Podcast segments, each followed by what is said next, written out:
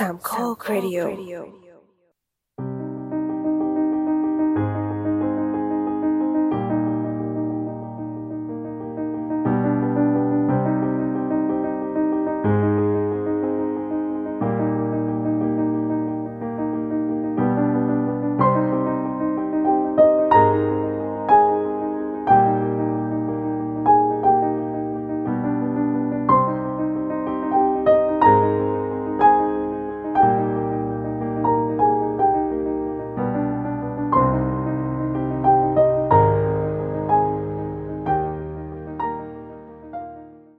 มันมันตรงปะใช่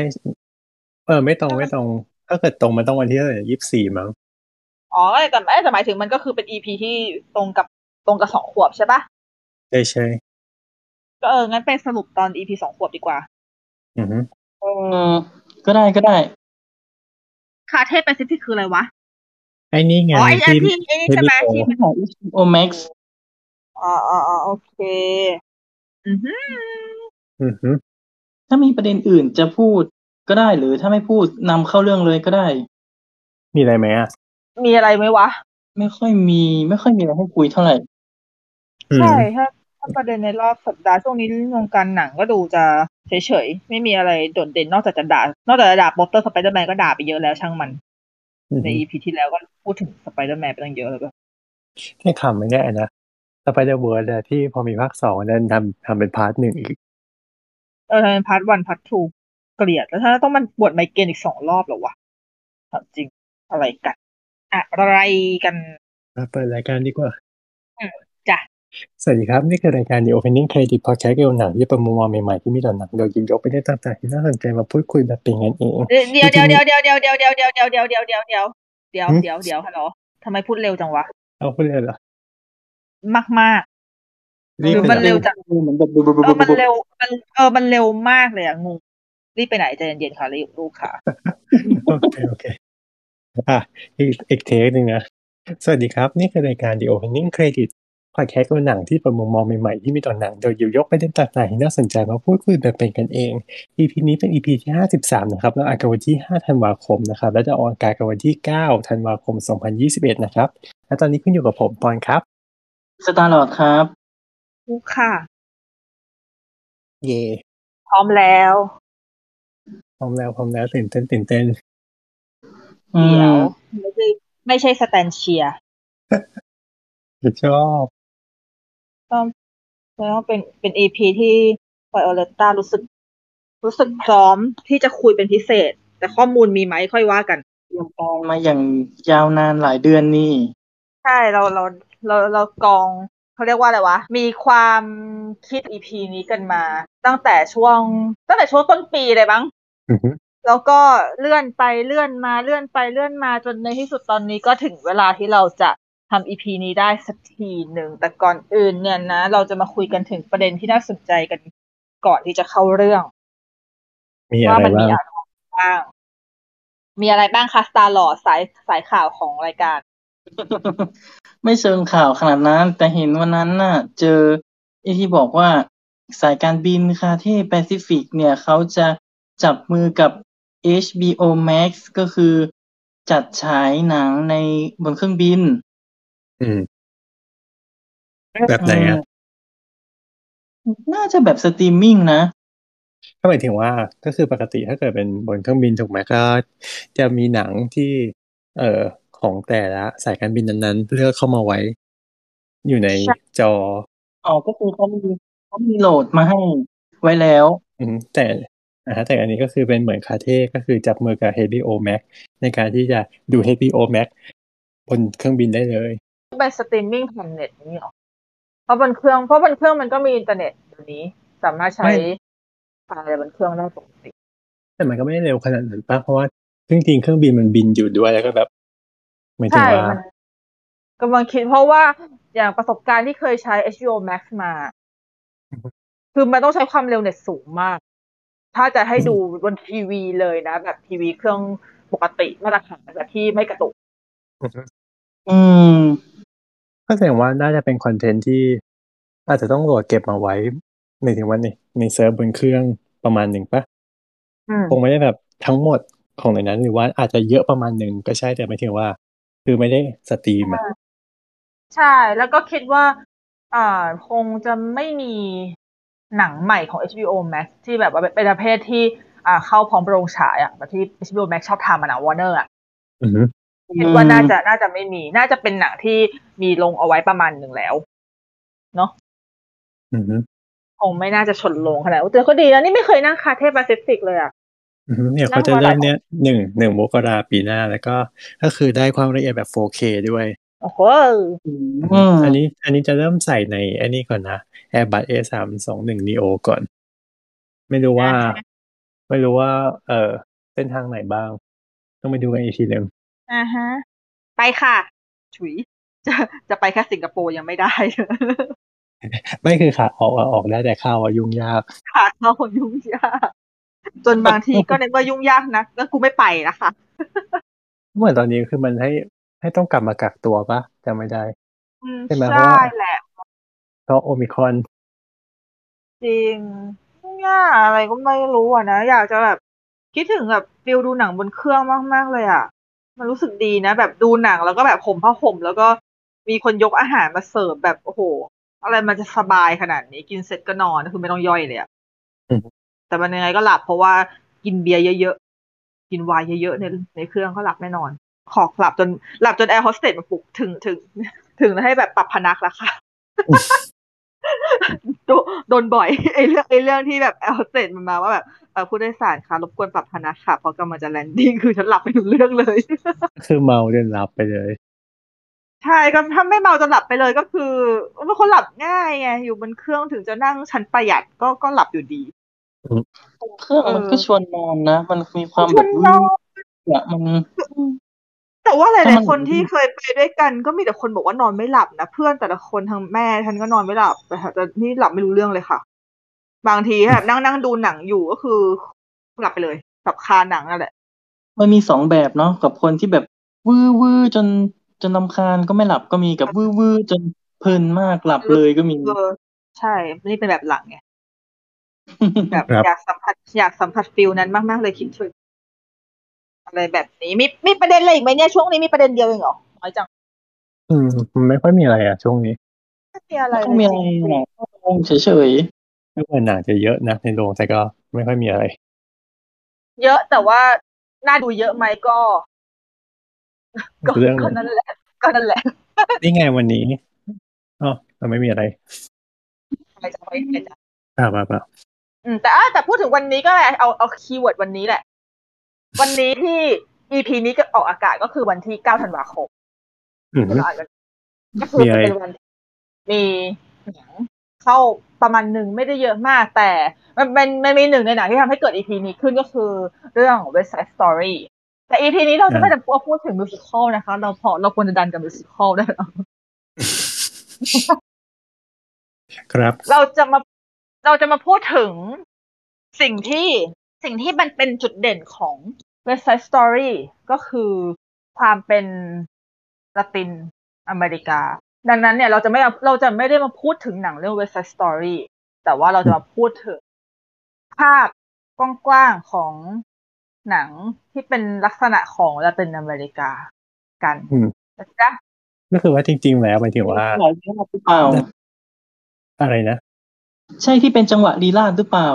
นี่ เชิญเลยค่ะไปซาวมันคืออะไรนะซาวซาวซาวซาปเอ้มันอันนั้นอันนั้นอันนั้นมันอันนั้นมันสลัดอันนั้นอันนั้นของกิน yes เอาไปด้วยก็ก็ก็คือหิวก็คือหิว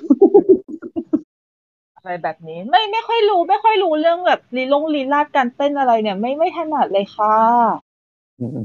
ต้องเคยเรียนอยู่ อายุไม่ถึงหรอ อะไรนะ อายุไม่อยู่ในรุ่นราวคราวเดียวกับที่เขาเต้นกันเหรอ ไม่น่าจะ ถ้าไม่แก่ไปก็เด็กไป แต่ไม่ค่อยอะแต่ว่า ถึงแม้ว่าเราจะไม่รู้เรื่องการเต้นของแบบจังหวะลีลาหรือว่าละตินอะไรก็ตาม แต่ว่าเพลงละตินนี่ทำให้ไม่ถูกจริตวายของไวโอเลตามากเวอร์ใช่เลย ถูกหรือไม่ถูกนะ ถูกจริตค่ะ อ๋อ คือฟังแล้วมันเข้าหู ฟังแล้วมัน แบบ เออ เพลงมันจังหวะมันน่ามันน่ามันน่าโยกอะอืมกลับมาจ้ะกลับมาคือคือหนังละตินมันเป็นยังไงมันแตกต่างจากหนังฮอลลีวูดยังไง แล้วรูปแบบไหนจะเรียกว่าหนังละตินบ้าง ใช่ดังนั้นเนี่ยก่อนที่เราจะมาพูดกันถึงเรื่องหนังของละตินเราจำเป็นที่จะต้องเข้าใจคำว่าละตินก่อนถูกไหม จริง ๆแล้วเนี่ยคือจริงๆปกติเราจะเรียกละตินว่าอะไรละติโน ละติน่าซึ่งลาติโนอะไรนะ อเมริกาใต้ เดี๋ยวเดี๋ยวเดี๋ยวเราอเมริกาใต้มันเซาอเมริกาดิลาติโนนี่คือเซิร์นบ่อยอ่าฮะ คือจริง ๆ ลาติโนมันก็มันก็สามารถใช้เหมาได้แหละว่าเป็นแบบ ก็เออก็ลาติโนอะแต่จริง ๆ คือลาติโนมันถ้าเอาถ้าเราระบุเพศแบบสเปซิฟิกประมาณหนึ่งเนี่ยลาติโนมันก็คือใช้สำหรับเพศชายลาติน่าคือเพศหญิงดังนั้นเนี่ย ใช่ ดังนั้นเนี่ยเขาก็เลยมีการคิดค้นคำศัพท์ขึ้นมาใหม่ ซึ่งมันเพิ่งจะเป็นคำที่แบบบัญญัติในช่วงหลังๆ แล้วก็จริง ๆ มันยังไม่ค่อยมีคนใช้กันก็คือลาติน แล้วก็เติม x ตัว x ต้องอ่านว่าอะไรอะลาติน x หรือลาตินสึก มีคนมีมีคนแบบเถียงกันอยู่เหมือนกันว่าสรุปแล้วมันอ่านว่าลาติน x หรือว่าลาติงซึ่งก็ยังคงไม่ได้ข้อสรุปดังนั้นไม่เสียงตัวอิงใช่ไหมลาติงส์นี่เหรอ เออลาติงส์อะไรอย่างเงี้ยแต่ว่าเราอย่างหลังมากกว่าเออเราว่าอย่างเราก็ว่าอย่างหลังมากกว่า แต่ว่าไม่เป็นไรคือในเมื่อมันได้ได้ข้อสรุปดังนั้น เราก็ไม่สรุปแต่ถ้าเกิดปกติเวลาเขียน เวลาอะไรอย่างเงี้ย การที่เราใช้คำว่าลาตินแล้วก็เติม x มันจะเป็นการพูดถึงภาพรวมของการการเป็นคนละตินทั้งหมดมากกว่าเพราะแต่ก่อนมันเคยมันมันมีคำว่าฮิสแปนิกด้วย อืมอืมไม่แล้วแต่ละตินที่ไม่ได้มีลาติโนหรือ ลาติน่าลาตินใช่ใช่มันคือมันคือแบบมันภาพรวมไม่ไม่ไม่คือไม่มีเอกหมายถึงว่า L A T I N ใช่ไหมก็ก็ลาติน อันนั้นคือ อันนั้นคือภาพรวมของของทั้งหมดทั้งทั้งแบบอ่าสังคมวัฒนธรรมการเมืองอะไรด้วย แต่ถ้าเกิดว่าในมิดตัวเออันนี้คือพูดถึงตัวกรณีของเชื้อชาติบุคคล ก็คือ พอดีที่เราพูดถึงบุคคลเนี่ย เพราะว่าถ้าเราจะมาพูดถึงเราเป็นในแง่ของ มันก็คือมันต้องเกี่ยวกับบุคคลอยู่แล้ว เพราะว่าEP นี้เราจะไม่ได้มาพูดกันถึงหนังของละติน แต่เราจะมาพูดถึงคนละตินที่อยู่ในฮอลลีวูดความเป็นละตินที่มัน represent อยู่ในฮอลลีวูดแทนเพราะว่าเพราะถ้าเกิดว่าถ้าเกิดสมมติว่าเราจะคุยกันถึงหนังของละตินก็คือหนังเม็กซิกันหนัง เปอร์โตริโกหนังคิวบาอันนั้น อันนั้นจะเป็นอันนั้นจะเป็นอีกเรื่องหนึ่งละอันนั้นมันเป็นของของประเทศนู้นๆใช่ปะล่ะแต่อันนี้คือเราจะพูดถึงในมุมของฮอลลีวูดเลย ว่าภาพจำของคนละตินในฮอลลีวูดแล้วก็อ่า character อะไรทั้งหลายที่มันเกิดขึ้น สิ่งที่ฮอลลีวูดมัน represent ออกมาเนี่ย มันเป็นอะไรประมาณนี้ เนาะครับอืมใช่ เพราะว่า เพราะจริงๆเราก็คิดมานานแล้วแหละว่าแบบ เออละตินในฮอลลีวูดอะ คนละเออเราขอใช้คำว่าคนละตินแล้วกันถ้าเกิดภาษาไทยเนี่ยคนละตินในฮอลลีวูดเนี่ยอะถ้าเกิดถามน้องๆอย่างเงี้ย มันก็จะมีภาพจำแบบแบบไหนล่ะ เราจะนึกถึงอะไรก่อนเม็กซิโกเขามีมีเออเขามีมีมเปรียบเทียบไว้ใช่ป่ะว่าถ้าแบบเป็นหนังที่พูดถึงความเป็นละตินในฮอลลีวูดจะต้องแบบย้อมสีส้มๆคนจะต้องดูแบบจะต้องดูเป็นแบบแก๊งสเตอร์ ดูแบบ ดูมีความเป็นตัวเป็นตัวร้ายอะเป็นอะไรที่มันดูไม่ได้เป็นเชิงบวกอะซึ่งอันเนี้ยมันมันมีที่มาที่ไปด้วยแหละ ก็เลยแบบ เออ ซึ่งคือพอมาเรามันนึกถึงอันนี้ใช่ปะแล้วเราเป็นเรามันนึกถึงความเป็นลาตินของปัจจุบันเนี่ยมันไม่เหมือนกัน ซึ่งไอของปัจจุบันเนี่ยเดี๋ยวเราจะไปเล่าทีหลัง มันเลยทำให้เกิดความคิดว่า เออ มันมีการคือการเปลี่ยนแปลงของการเวลา มันมันทำให้ มันทำให้ภาพจำหลายๆอย่างของคนในวงการมันเปลี่ยนไปด้วย อะไรประมาณเนาะ อ่า เริ่มต้นการเดินทางที่หมายถึงว่ายุคไหนที่เริ่มต้นของละตินในวงการหนัง จุดเริ่มต้นของละตินในวงการหนังเอาจริง ๆ เหมือนกับมันไม่ค่อยชัดอะก่อนที่เราจะพูดถึงเรื่องหนังเรื่องแรกของหนังเรื่องแรกของความเป็นที่แบบที่มีการสื่อถึงละตินในฮอลลีวูดเนี่ย มันต้องพูดถึงการสเตอริโอไทป์ภาพจำของมันก่อนอะเพราะว่า เพราะว่าก่อนที่จะมีการ ทำหนังหรือใส่ character เข้าไปเนี่ย ผู้กำกับหรือทีมงานก็ตามเนี่ยเขาต้องมีอะว่า เออ ถ้าเราจะเอาคนละตินมาอยู่ในหนังเนี่ย เราต้องสร้างภาพจำให้เขา ซึ่งภาพแรกที่เกิดขึ้นมันก็คือคำที่เรียกว่า greaser สะกดยังไง ก็คือ grease น่ะเหมือนกับเรื่อง Grease อะ G R E A S E greaser อะเออ G R E A S E R กรีเซอร์ซึ่งมันเป็นมันเป็นคำที่ ค่อนข้างจะออกไปทางลบ เพราะมันมันหมายถึง เอ่อ คนที่ไม่ดี ถ้าเป็นผู้ชายก็จะเป็นพวกแบบขี้เมา อันตรพาลอืชอบมต่อยตีอะไรแบบเนี้ย แบบว่าเป็นคนที่ถ้าเกิดเหมือนก็ถ้าเกิดว่าในหนังคาวบอย อาจจะแบบอยู่ในโรงเตรียม แล้วก็แบบทำตัวเสียงดังสะทุนไปทั่วอะไรประมาณเนี้ยอ๋อแต่ถ้าเกิดเออแต่ถ้าเกิดเป็นผู้หญิงก็จะเป็นลักษณะแบบแต่งตัวจัดจัดจ้านจ้านๆมีความอะอาจจะเป็นคุณโสหรืออะไรแบบ เออคือคือภาพลักษณ์มันจะไม่ค่อยดีในตอนแรกเพราะแบบว่า มีความเป็นด้านลบแค่ทั้งหมดแล้วก็จะเป็นจะไม่ใช่ตัวละครหลัก จะเป็นแค่แบบประกอบฉากแบบลบๆอะไรอย่างเงี้ยอือหือแล้วดังนั้นเนี่ย พอมันมีภาพจำแบบนี้เกิดขึ้นเนี่ยนะหนังยุคแรก ๆ ที่มีการสื่อถึงความเป็นละตินขึ้นมาเนี่ย มันก็มักจะมีคำว่า greaser ผสมเข้าไปในชื่อหนังอย่างเช่นอ่าหนังเรื่อง The Greaser Gauntlet อย่าง เงี้ยจริงๆคือพวกนี้พี่ก็ไม่เคยดูนะอันนี้คือเท่าที่แบบไปลองแบบ search ข้อมูลมาก็เลยรู้สึกว่าเออ หนังช่วงแรก ๆของเขาก็คือตัวละครของละตินจะเป็นแนวนี้ถ้าทั้งหมด อืมอืมจนกระทั่ง พอมันเป็นอย่างนี้ปุ๊บเนี่ย อันนี้มันเป็นช่วงประมาณยุคก่อน ยุคก่อนหนังคลาสสิกหนังยุคก่อนหนังเงียบอีกเพราะว่าถ้าช่วงหนังเงียบมันเป็นช่วงหนึ่งเก้าหนึ่งศูนย์ซัมติงขึ้นไปใช่ปะ อันนี้มันเป็นหนึ่งเก้าศูนย์แปดอะไรแบบนี้มันเป็นช่วงยุคก่อนที่แบบฮอลลีวูดจะเริ่มรุ่งเรืองด้วยซ้ำเหมือนกับเป็นเป็นยุคไพโอเนียของของการแบบค่อย ๆทำหนังเลยอะอืมก็เลยยังแบบไม่ได้มีอะไรชัดเจนมากนะก็จะเป็นลักษณะแค่ว่า เออ เราใส่ภาพจำแบบนี้ แต่พอมาเป็นเริ่มยุคของหนังเงียบอะไรพวกเนี้ย ทาง เอ่อเม็กซิกันอะเขาก็เหมือนกับเขาแบนหนังฮอลลีวูดที่ทำ หนังในลักษณะที่มีกริเอาคนละตินเป็น greaser ทั้งหมดทิ้งอืมว่าแบบ คือเราแบบเราไม่อยากดูทำไมคุณถึงได้สร้างภาพลักษณ์ของเราให้เป็นแบบนี้วะอ่าเข้าใจ เออนั่นแหละ จนกระทั่งก็เลยมีการออกกฎขึ้นมาว่าให้แบบ คนที่ออกกฎก็คือประธานาธิบดีอะประธานาธิบดีของอเมริกาแหละวุดโรอือฮึวิลสันอะเออประธานาธิบดีช่วงนั้นอะเขาออกกฎประเพราะไม่ได้ไม่ใช่ออกกฎหรอกแต่เหมือนกับเป็นการแถลงว่า เออ อยากจะให้สมา พันที่ทำภาพยนตร์เลยพวกเนี้ย คุณอย่าใจร้ายกับคุณอย่าใจร้ายกับเม็กซิกัน คุณ คุณอย่าใจร้ายกับคนละตินคือพอในช่วงนั้นเนี่ยมันมีช่วงที่ที่มันที่มันกลายเป็นเกรเซอร์แบบนี้ด้วยเพราะส่วนหนึ่งคือมันเป็นเรื่องของโพพากันดาเว้ยที่ เอ่อคนขาวอะเขาจะเขาจะต่อต้านคนที่เป็นผิวสีอื่นอยู่แล้วมาตั้งนานแล้วเขาเลยพยายามจะให้ขับให้คนผิวสีอื่นเป็นเป็นคนที่แบบดูไม่ดีทั้งหมดอืม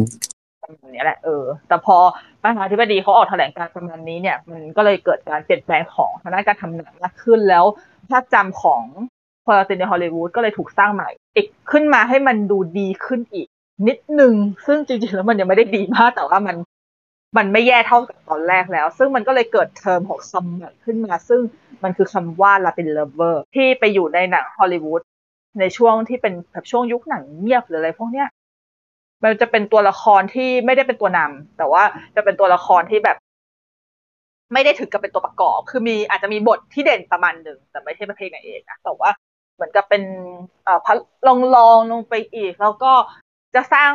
ตัวละครเหล่านี้โดยเฉพาะผู้ชายอะ ให้แบบว่ามีความ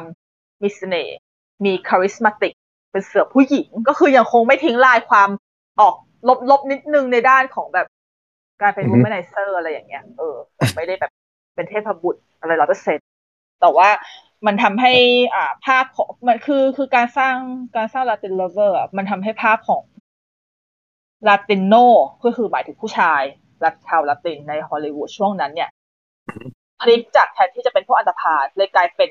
กลายเป็นหนุ่มเนี้ยบเป็นหนุ่มเนี้ยบขึ้นมาแล้วก็แบบมีความเอ่อให้นึกถึงนึกถึงแอนโตนิโอบันเดรัส อ๋อ เออ ที่แบบว่าจะมีความเล่นหูเล่นตากับผู้หญิงเก่งๆอะแบบว่าดูมีเสน่ห์อะแอนโตนิโอบันเดรัสก็คือหนึ่งในหนึ่งใน Latin lover ในปัจในในยุคในยุคหนึ่งของเขา อะไรประมาณเนี้ยแหละเอออือฮึแต่ถ้าเกิดสมัยก่อนแล้วแบบ คนแรกที่แบบเป็น Latin lover เลยก็คือแบบรูดอฟวาเลนติโนซึ่งเอาจริงไปไป search รูปมาก็คือ ก็คือหล่อมาก คือจะเป็นลักษณะแบบว่าเนียบๆผิดกับตอนแรกๆที่แบบถ้าเป็น greaser ลาตินนี่คือ ต้องทาตัวดำต้องแบบต้องดูทาตัวดำๆดูทะมึนทะมึนดูสกปรกหน่อยๆอะไรอย่างเงี้ยคือ คือภาพมันเป็นคนละแบบเลยจากแค่แถลงการณ์เดียว เออ หล่อจริงอะไรจริง ใช่ไหมใช่นี่ค้นรูปแล้วหูรูดอฟวาเลนติโนอย่างหล่ออะแบบโอ้กรี๊ดใช่ใช่ซึ่งก็คือแบบเนี่ย ภาพจำช่วงนี้มันก็เป็นอะไรที่แบบ เป็นเหมือนกับมันเป็นช่วงหนึ่งของวงการฮอลลีวูดเลยที่ค่อนข้างยาวนานเพราะว่า Latin Lover อะมันเป็นเทอมที่ใช้จนใช้จนถึงปัจจุบันเลยอะแต่แค่มันอาจจะไม่ได้พูดคำนี้กันแล้ว แต่ว่ามันยังคงมีภาพลักษณ์ของผู้ชายลาตินจนถึงปัจจุบันแล้วมันจะต้องมีความแมกเนติกจริงๆ มันจะต้องมีความด้าดึงดูดอะไรแบบนี้อือฮึถึงจะไม่ใช่ถึงจะไม่ได้เป็นตัวนำแต่ก็แต่ก็ต้องมีเสน่ห์แล้วอะ Latin lover นี่มันที่มันร้องว่ารักเธอแล้วใจก็มีเสียงเพลง ให้ใจครื้นเครงบรรเลงล่องไปหรือเปล่านั่นมัน Music Lover ของมาช่าอ๋อ Music Lover อันนี้ Latin lover อ๋อไม่น่าเล่นเลยเออไม่น่าเล่นเลยอะไรไม่สาประมาณร้องนี้เนาะจ้ะไม่เมื่อกี้ก็ไปหามาคำว่ากรีซเนี่ย มันแปลว่าจระบี มันเหมือนกับว่าคนสมัยก่อนแบบใช้จระบีในการหยอดเพลาเกวียนอะไรอย่างเงี้ย ให้มันลื่นหรือแบบ เหมือนกับแบบฟิลแบบชนชั้นแรงงานอะไรอย่างเงี้ย เพราะว่าอืมเขาจะแบบชอบใช้จระบีในการหล่อลื่นทำทำงงทำงานเครื่องไม้เครื่องมืออะไรอย่างเงี้ยเอ้ามันไม่ได้แบบเปื้อนหน้าอะไรอย่างเงี้ยเหรออะไรนะมันไม่ได้เปื้อนหน้าเหรอคือเหมือนกับเป็นการเสนอที่เป็นการเสนอที่ค่อนข้างดูต่ำอะ ถ้าไม่ได้เป็นแบบอันธพาลเป็นอะไรก็คือเออ ก็เป็นชนชั้นแรงงานก็คือดูแบบ เป็นคนใช้หรือเป็นอะไรอย่างเงี้ยแบบประมาณนั้นอือฮึซึ่งจริง ๆ อันนี้มันอาจจะสะท้อนประวัติศาสตร์จริงของลาตินในช่วงนั้นในของคนลาตินที่เป็นผู้อพยพในช่วงหลังจากนั้นเอาจริงมันหลังจากนั้นอีกนะเพราะว่าอันเนี้ยมันคือช่วงแรกของการ อ่า เข้าสู่วงการฮอลลีวูดใช่ปะแต่ว่าไอ้ถ้าเกิดเราพูดถึงเรื่องการเป็นผู้อพยพของบรรดาชาวลาตินที่แบบเข้ามาในอเมริกาอันนั้นมันอันนั้นมันหลังจากนั้นไปอีกแต่ส่วนมากเข้ามาก็มักจะแบบทำงานที่ เป็นงาน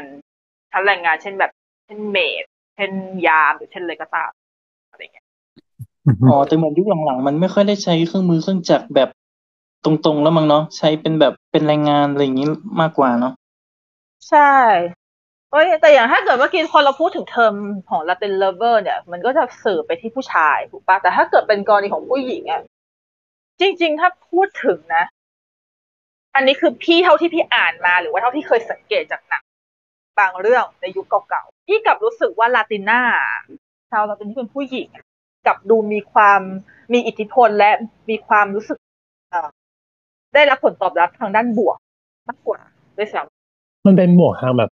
เซ็กชวลปะแต่ใช่แต่มันเป็นบททางเซ็กชวลเพราะว่าเขาแบบเขาก็มองทางอ่าความสวยความอะไรอย่างนี้ด้วย เพราะว่าสาวลาตินเนอะหน้าเข้มๆสวยๆหน่อยอะไรอย่างเงี้ย หวานเสน่ห์เก่งแต่ว่าเออใช่ความเสน่ห์เก่งอะไรแบบนี้แล้วก็แต่ว่าเขาก็เหมือนกับเออได้บทนำได้อะไรโอเค เพราะว่าถ้าเกิดพูดถึงนักแสดงลาตินอย่างเมื่อกี้คือ Latin lover อะไรเขาก็เป็นนักแสดงถูกไหมรูดอฟวาเลนติโนอะไรเงี้ยแต่ถ้าเกิดเขาพูดถึง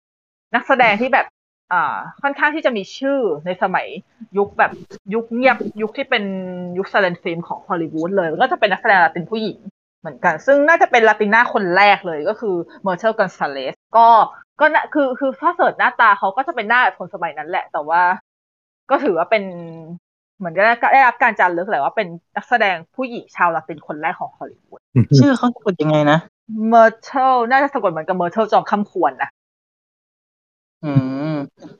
เมอร์เทอร์ M U R T L E เหรอเมอร์เทิลอ่าฮะกองซาลีซาเลส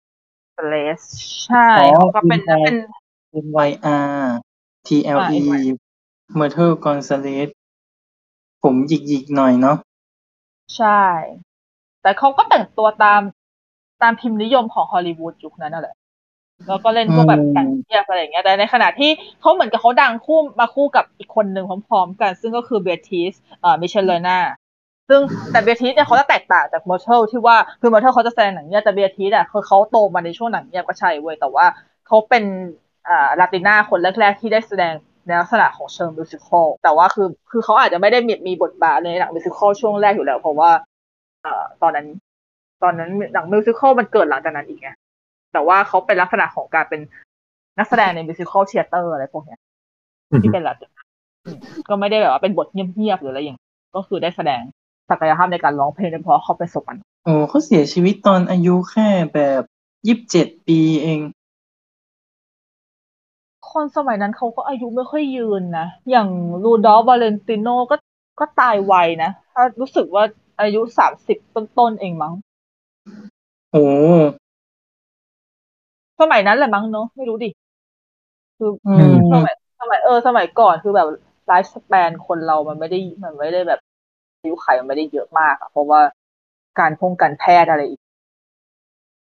อ๋อคุณภาพชีวิตบางทีก็ไม่รู้เหมือนกันเนาะใช่ แต่ก็แบบ อืม แต่แค่ว่าอายุยี่สิบต้นยี่สิบไปปลายสามสิบต้นๆแต่ฝากผลงานไว้เยอะเหมือนกันเนาะแสดงว่าเขาก็เริ่มเล่นแบบ แต่อายุน้อยๆเลยมั้ง ใช่ใช่เพราะเราว่าอ่านักแสดงที่เป็น ที่อยู่ในฮอลลีวูดในยุคนั้นก็น่าจะแสดงตั้งแต่แบบสิบเจ็ดสิบแปดอะไรเงี้ยหรือว่าไม่ก็เหยียบยี่สิบต้นๆอะแต่สคือสมัยก่อนอะแค่ยี่สิบต้นๆก็ดูแก่แล้วเนอะเออจริงอืมก็มันอ๋อมันไม่เหมือนสโนไวท์อายุสิบหกแต่งงาน เออ ก็แสดงว่าเออสมัยนั้นก็คิดว่าไม่แก่เท่าไหร่ใช่ค่ะไม่คือว่าไม่ไม่เด็กไม่เด็กแล้วมั้งอะสมัยนั้นอะคงคิดว่าไม่เด็กใช่ซึ่งเนี่ยแหละก็คือแบบภาพจงภาพจำอะไรช่วงช่วงแรก ๆ ก็จะเป็นแนวประมาณนี้ เพราะว่าแล้วหนังละตินเริ่มจะแบบมี ถ้าเกิดช่วงนี้คือพัฒนาการของหนังละตินก็เรื่อยๆมาเรียงๆจนกระทั่งแบบมีหนังละตินเรื่องแรกที่แบบถูกจับตามอง เพราะว่าเอ่อได้เข้าสายประกวดเมืองคานอะแล้วก็ได้ชนะชนะด้วยชนะชนะกลางปีอือฮึอือฮึชื่อเรื่องคือเรื่อง อ่ามาเรียแคนเดเลล่าหรือแคนเดลาแคนเดลาเลีย แม่งชื่อลาตินแม่งอ่านยากอะส่วนมากคือส่วนมากมันก็เป็นภาษาภาษาสเปนิชอือฮึเรียแคนเดลามันเป็นหนังที่เข้าคานเรื่องแรกของอ่าของหนังหลังลาตินที่เข้าคานเรื่องแรกอืมอืมมันก็เลยเหมือนกับว่าหลังหลังจากแล้วชนะด้วยไง คือคือเข้าเรื่องแรกแล้วชนะ ซึ่งก็ไม่เคยดูอันนี้อาจต้องให้สายคานเอาไว้เผื่อแบบคุยอืมทีหนึ่งอะไรอย่างนี้สนใจมาไหมคะถ้าถ้าฟังอยู่ครับแต่เขาพูดเกินว่าถือว่าอ่านหรือใครอะไรอย่างเงี้ยนั่นแหละแต่ว่าการที่แบบว่า เอ่อหนังละตินเริ่มจะได้รางวัลใหญ่ด้วยอะไรด้วยมันก็ทำให้แบบ อ่า มีพัฒนาการอะไรหลาย ๆ อย่างที่แบบดีขึ้น เพราะว่าหลังจากนั้นมาเนี่ย อ่าจำไม่ได้แล้วว่าว่าไอ้ว่ามาเรียแคนเดลาเรียนี่มันปีไหนวะหนึ่งเก้าสี่หรือหนึ่งเก้าห้าต้น ๆ เนี่ยแหละแถวๆนี้แหละจำจำจำปีไม่ได้ แต่ว่าหลังจากนั้นมาก็คือ เริ่มที่จะมีบทบาทของคนละตินในเวทีรางวัลมากขึ้น ราะถ้าเกิดช่วงแรกๆอันนี้เราคงต้องเล่าแบบค่อยๆเล่าไปตามปีนะพัฒนาการคร่าวอืมๆใช่ปะแต่อันนี้ไม่ถึงเออว่าอันนี้คือที่ออกมาเป็นหนังเลยเว้ยเนี่ยนับรวมถึงคนที่ทำงานเบื้องหลังที่เป็นลาตินมาก่อนหน้านั้นเนาะใช่เพราะว่าถ้าโหถ้าไม่งั้นมันก็เยอะเกินอะ ถ้าเกิดอืมสมมติว่านักแสดงคนละตินแล้วก็นักแสดงหรือว่าผู้กำกับอะไรพวกเนี้ยเดี๋ยวมันก็จะมีพูดถึง เพราะว่าช่วงแรกๆอะช่วงแรก ๆ คือคนมันยังไม่ค่อยเด่นมาก แล้วหนังเอาจริง ๆ หนังก็ไม่เด่นอย่างที่เมื่อกี้เราพูดพูดเรายกตัวอย่างคนมากับ มีส่วนร่วมในหนังบางเรื่องใช่ปะแต่ว่าอือฮึว่าช่วงช่วงหลังจากเนี่ยเริ่มหลังจากที่แบบได้คานปุ๊บเนี่ย มันก็จะมีคนที่แบบเข้าไปมีบทบาทมากขึ้น อย่างที่เห็นชัดๆเลยก็คือคนที่ชนะออสการ์คนแรกที่เป็นลาตินอะที่เป็นลาตินโนก็คือโฮเซเฟอร์เรอร์ เป็นอืมเป็นดาราเป็นดาราที่ชนะออสการ์คนแรกเลยของของของลาติน ได้รางวัลอะไรอะนำชายยอดเยี่ยมอ๋อ จากเรื่องซีราโนเดอเบอร์กาเบอร์กาเลอะไรวะ มันอ่านยากค่ะ ซึ่งก็ไม่เคยดูอะแต่ปีหนึ่งเก้าห้าหนึ่งอืมก็ก็คือคนละตินเหมือนกับจะได้ออสการ์ช่วงหลังๆอะเราจะรู้สึกว่าคนละตินได้ออสการ์เยอะ แต่ว่าโอเค ช่วงแรก ๆ ก็ยังคงมีความทิ้งห่างประมาณหนึ่ง ไม่ได้แบบว่าเข้าชิงทุกปีได้ทุกปีหรืออะไรแบบนี้นะจ๊ะ ต้องเปิดปีให้ชัวร์ๆจำเริ่มจำปีไม่ค่อยได้ เออใช่ ปีหนึ่งเก้าห้าหนึ่งที่ได้เบอร์เกอร์ที่ได้ออสการ์คนแรกโจเซฟเฟอร์เลอร์โฮเซ่เฟอร์เรอร์อ๋อฮะ เพราะว่าก่อนก่อนหน้าที่เขาจะชนะ เขาเคยได้ได้รับการเสนอ ชื่อเข้าชิงก่อนด้วยนะ แต่ว่าไม่ชนะ อันนั้นก่อนอืมอันนั้นเป็นปีก่อนหน้านั้นคือปีหนึ่งเก้าสี่แปดซึ่งได้เข้าชิงจากเรื่อง Joan of Arc Joan of Arc ปีหนึ่งเก้าสี่แปดที่อ่าอิงกริดเบิร์กแมนแสดงอะ อันนี้คิดว่าน่าจะมีหลายคนที่เคยเคยดูเพราะมันก็ค่อนข้างเป็นหนังคลาสสิกที่แมสอยู่มันแมสเปล่าวะแมสเปล่าวะแมสแมสมั้งอะไรนั่นแหละ ก็คือเขาก็ได้เขาก็ได้เข้าชิง แต่เป็นแต่เป็นการเข้าชิงสมทบชายยอดเยี่ยมแต่ว่าตอนตอนชนะก็คือก็คือชนะนำชายเลย แล้วหลังจากนั้นก็แบบก็มีคนที่เป็นละตินได้ทั้งได้เข้าชิงอยู่เรื่อยๆ แล้วก็ชนะ มาบ้าง จนถึงแบบช่วงปีหลังๆซึ่งอันนั้นเดี๋ยวเขาก็ค่อยว่ากัน แล้วก็ส่วนหลังจากนั้นเนี่ย พอ อันนี้เมื่อกี้หนึ่งเก้าห้าหนึ่งใช่ไหมแล้วกว่าที่เป็นผู้หญิงฝ่ายหญิงจะเป็นคนที่ได้รางวัลก็คือ ปีหนึ่งเก้าหกหกสองเลย เพราะว่าได้จากเอ่อเขาก็คือ เอ่อริต้าคนที่เนี่ยริต้าริต้าริต้าริต้าโมเรโนอะ คนที่แสดง West Side Story อะ ซึ่งก็คือได้จากเรื่อง West Side Story อืม คนที่แสดงเป็นอานิต้าดิต้ามอเรโนใช่ใช่ใช่คนที่แสดงเป็น เขาได้ออสการ์เป็นสมทบหญิงยอดเยี่ยมจากเรื่จาอกงเว็บ West ไซ Side ต์เวอร์ชันหนึ่งเก้าใช่หกหนึ่งใช่แล้ว ซึ่งก็ถือเป็นลาติน่าคนแรก หญิงชาวลาตินคนแรกที่ชนะของออสการ์ห่างกันตั้งสิบสิบสิบเอ็ดปีอะจากคนจากจากผู้ชายคนแรกมาผู้หญิงคนแรกแล้วหลังจากนั้น ก็ใช่นาน แล้วหลัง แล้วหลังจากนั้นก็แบบก็มีชาวลาตินาที่ได้ออสการ์มากขึ้นอะไรอย่างนี้ ทั้งแบบช่วงแบบหลังๆ แต่ส่วนมากจะเป็นช่วงปีหลังๆ แล้วทั้งแบบเพเนโลเปครูซก็เคยได้ใช่ไหมที่ตอนปี 2009 ที่ได้จากวิกกี้คริสติน่าบาร์เซโลนาก็จะมีแบบช่วงหลังๆ ถือว่าไม่ค่อยเยอะสัดส่วนถือว่าแบบกลางๆอืมแต่ก็ถือเป็นเป็นหลักไม้ที่ดีนะจ๊ะ แล้วก็แบบ ที่เหลือก็จะเป็นลักษณะของการเติบโตของภาพละตินในฮอลลีวูดเพิ่มขึ้นมาเรื่อยๆเออก็คือพอหลังจากนั้นเนี่ย ทีนี้เนี่ยพออันนี้อันนี้คือพี่อะค่อนข้างจะสังเกตเองด้วยส่วนหนึ่งจากที่ดู ก็คือภาพของละตินที่เป็นผู้หญิงกับผู้ชาย มันเริ่มจะมาแตกต่าง ในช่วงแบบช่วงยุคเจ็ดศูนย์แปดศูนย์ขึ้นไปแล้วอะคือ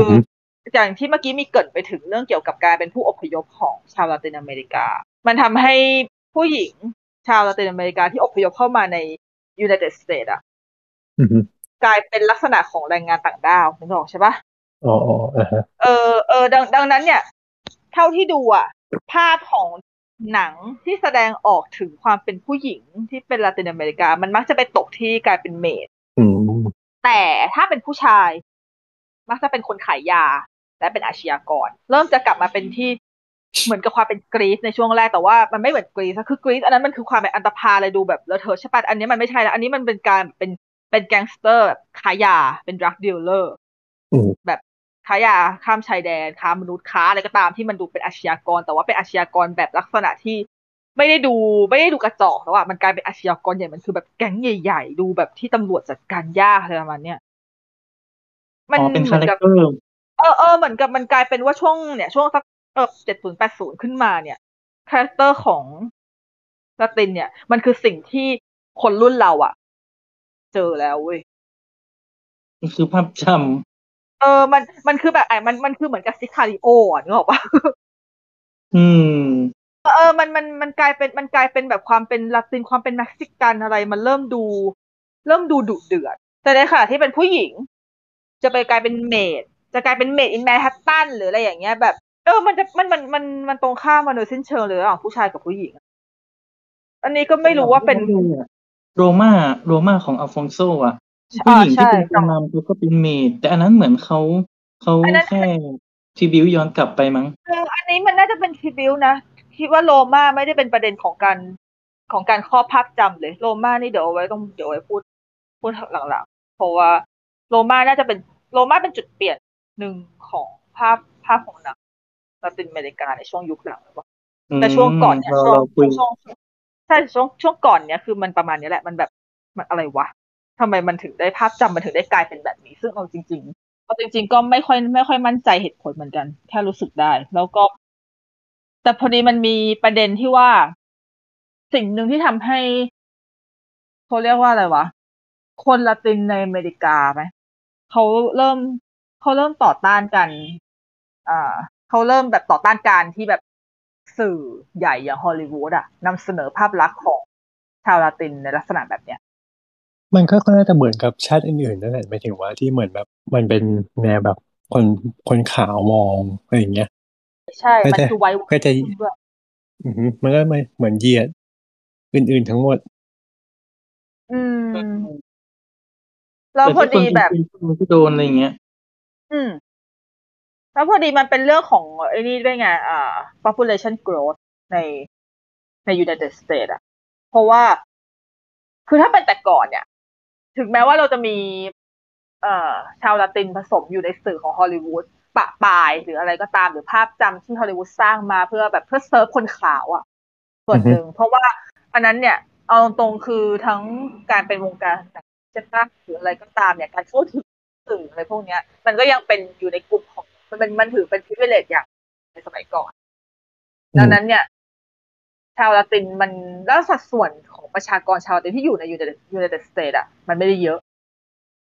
มันเพื่อคือมันไม่ได้เกิดแรงกระเพื่อมอะไรที่แบบว่ารู้สึกว่าทำไมเราถึงได้อยู่โดนแบบโดนกดโดนให้มันกลายเป็นพลเมืองชั้นสองทั้ง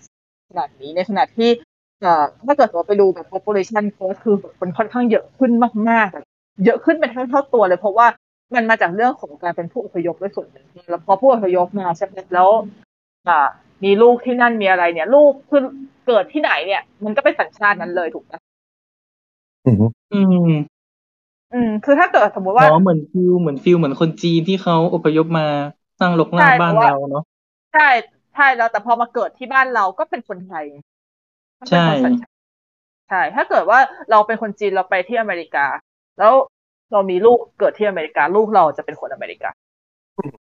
ใช่แต่ถามว่าเชื้อชาติก็ยังเป็นก็ยังเป็นจีนเชื้อชาติอย่างเงี้ยเป็นใช่เชื้อชาติก็จะเป็นก็จะเป็นจีนอันนี้ก็เชื้อเชื้อชาติก็จะเป็นละตินถ้าคุณอพยพมาจากคิวบาคุณก็จะเป็นคิวบาน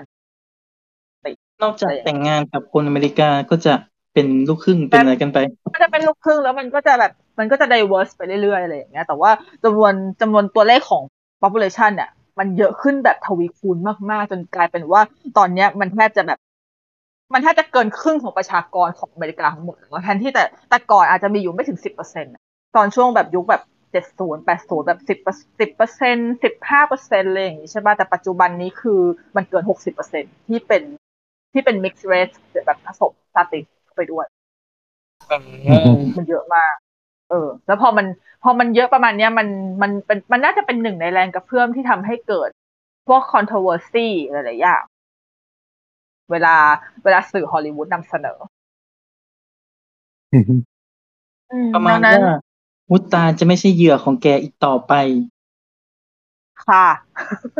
ก็คือจะไม่ยอมให้โดนแล้วอะไรเงี้ย แรงเงาก็มาจ้ะอืม อืมก็ประมาณนั้น พอมันพอเป็นอย่างนั้น มันก็เลยเป็นผลให้ เป็นผลให้ทั้งบรรดาอ่านักแสดง หรือว่าผู้กำกับหรือว่าทีมงานอะไรก็ตามเนี่ยคือด้วยความที่ประชากรมันเยอะขึ้นด้วยส่วนหนึ่งแล้ว mixed race มันก็เยอะขึ้น แล้วนักแสดงที่เป็นชาวละตินมันก็เลยเยอะมันก็เยอะขึ้นด้วย คือแบบว่าบางคน อาจจะเป็นแค่ลูกครึ่งละตินมาแต่ว่าก็ก็ละตินอะลูกครึ่งละตินก็คือละตินเว้ยจริงมันก็เป็นทั้งสองอย่าง คุณอาจจะแบบมี มีใบหน้ามีความอะไรที่แบบดูเป็นละติน ก็คือละตินคุณสามารถที่จะ represent ความเป็นละตินในหนังได้มันก็เลยทำให้หนังในช่วงหลังๆอะ โดยเฉพาะแบบช่วงสักห้าหกปีหลังอะมันมันมีความเป็น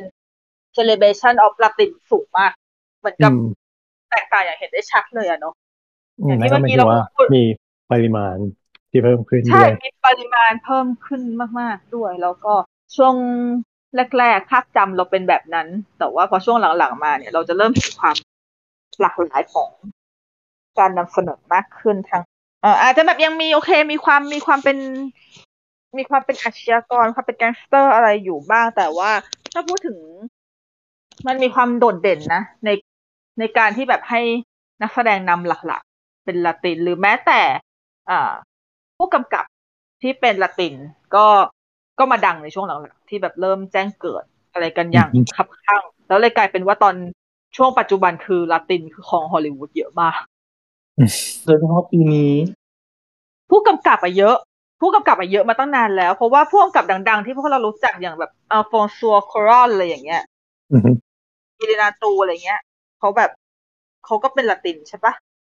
อืมแล้วเขาแล้วพวกนี้ก็คือผู้กำกับเหล่านี้คือเป็นพวกผู้กำกับสายรางวัลด้วยที่แบบเอ่ออย่างเช่นกิลเยร์โมอย่างเงี้ย Shape of Water นี่เกลเชฟออฟวอเตอร์คือกิลโมถูกปะใช่ใช่ใช่ใช่ใช่เออ ใช่ใช่ก็คือนาดิตูก็คือนี่จะเป็นช่วงเดช่วงเนนอินอินไอตูคือเบิร์ดแมนใช่ป่าวะเออเบิร์ดแมนแล้วก็เดลเวเนนใช่ไหมเออใช่เลเวนแนนเลเวนแนนเออ ก็คือช่วงหลังๆก็คือ อืม เริ่มที่จะแบบแจ้งเกิดมากเวอร์เมื่อ กี้เราเมื่อกี้เราถือว่าเราเท้าความถูกปะครับเท้าความเหมือนประวัติศาสตร์อะไรเงี้ย เออ เราเท้าความจนถึง จนถึงสิ่งที่เราควรที่จะมาคุยกันจนถึงปัจจุบัน เพราะว่า เพราะว่าปัจจุบันเนี่ย เราเราสังเกตได้ว่าการทำหนังที่เป็นละตินน่ะเขาไม่ได้ต้องการที่จะมีสเตอริโอไทป์เดิมๆแล้ว แต่เขาต้องการที่จะทำหนังละตินให้ออกมา ไม่ใช่หนังละติน เขาต้องการจะทำหนังละตินออกมา ให้มันเป็นแค่หนังเรื่องหนึ่ง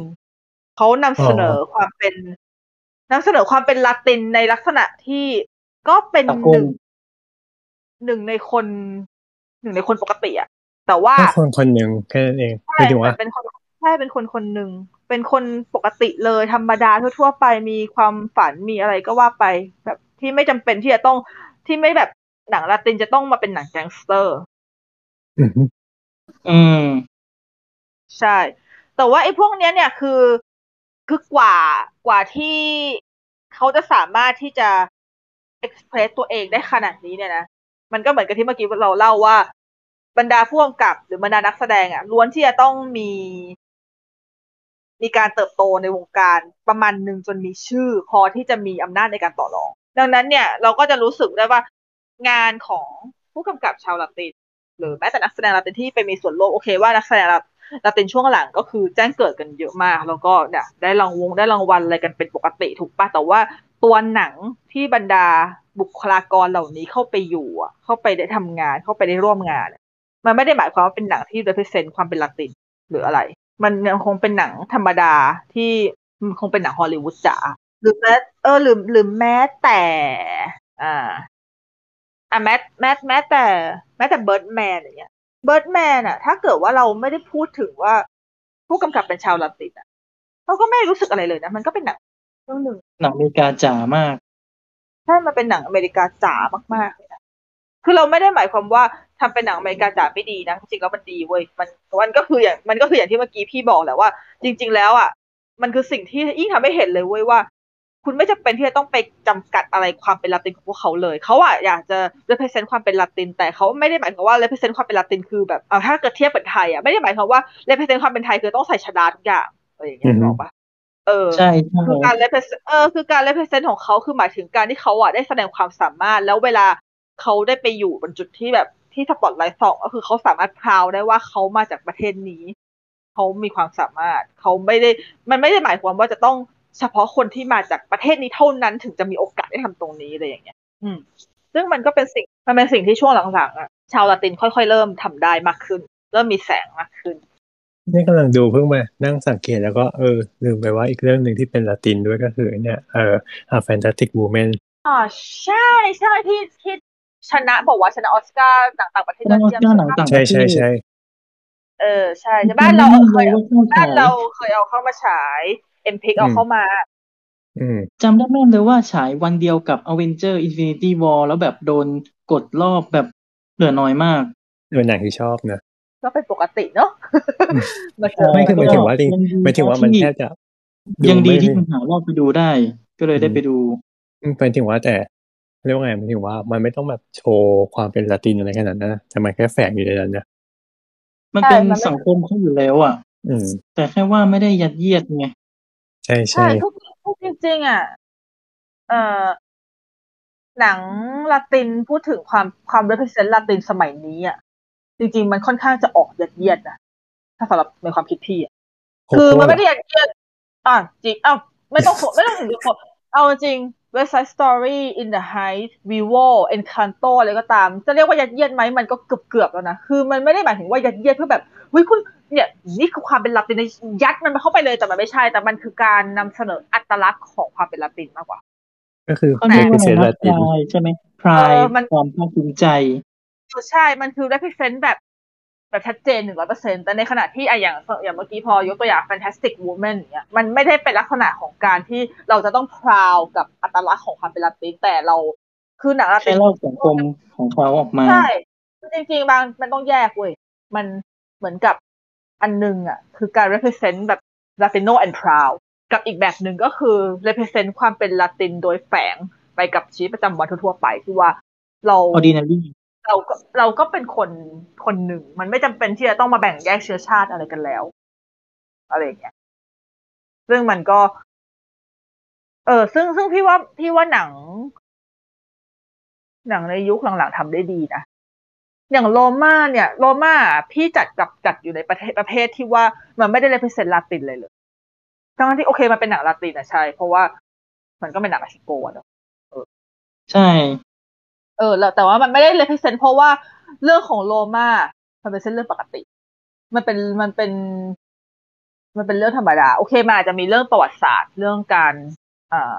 มันมีเรื่องเกี่ยวกับการปฏิวัติอะไรด้วยใช่ปะล่ะ ถ้าจำไม่ผิดนะโรโรม่าดูไปดูไปรอบเดียวหรือเปล่ามีช่วงเป็นใมีอช่วยู่งปฏิวัติเรื่องเออ รู้สึกมันจะมีช่วงปฏิวัติช่วงอะไรโอเคมาอาจจะมีแฝงประวัติศาสตร์นิดนึงซึ่ง ถือว่า ถือว่ามันไม่ได้เป็นลักษณะของการ represent ว่าแบบ Latino and proud อะ มันเป็นมันเป็นการ represent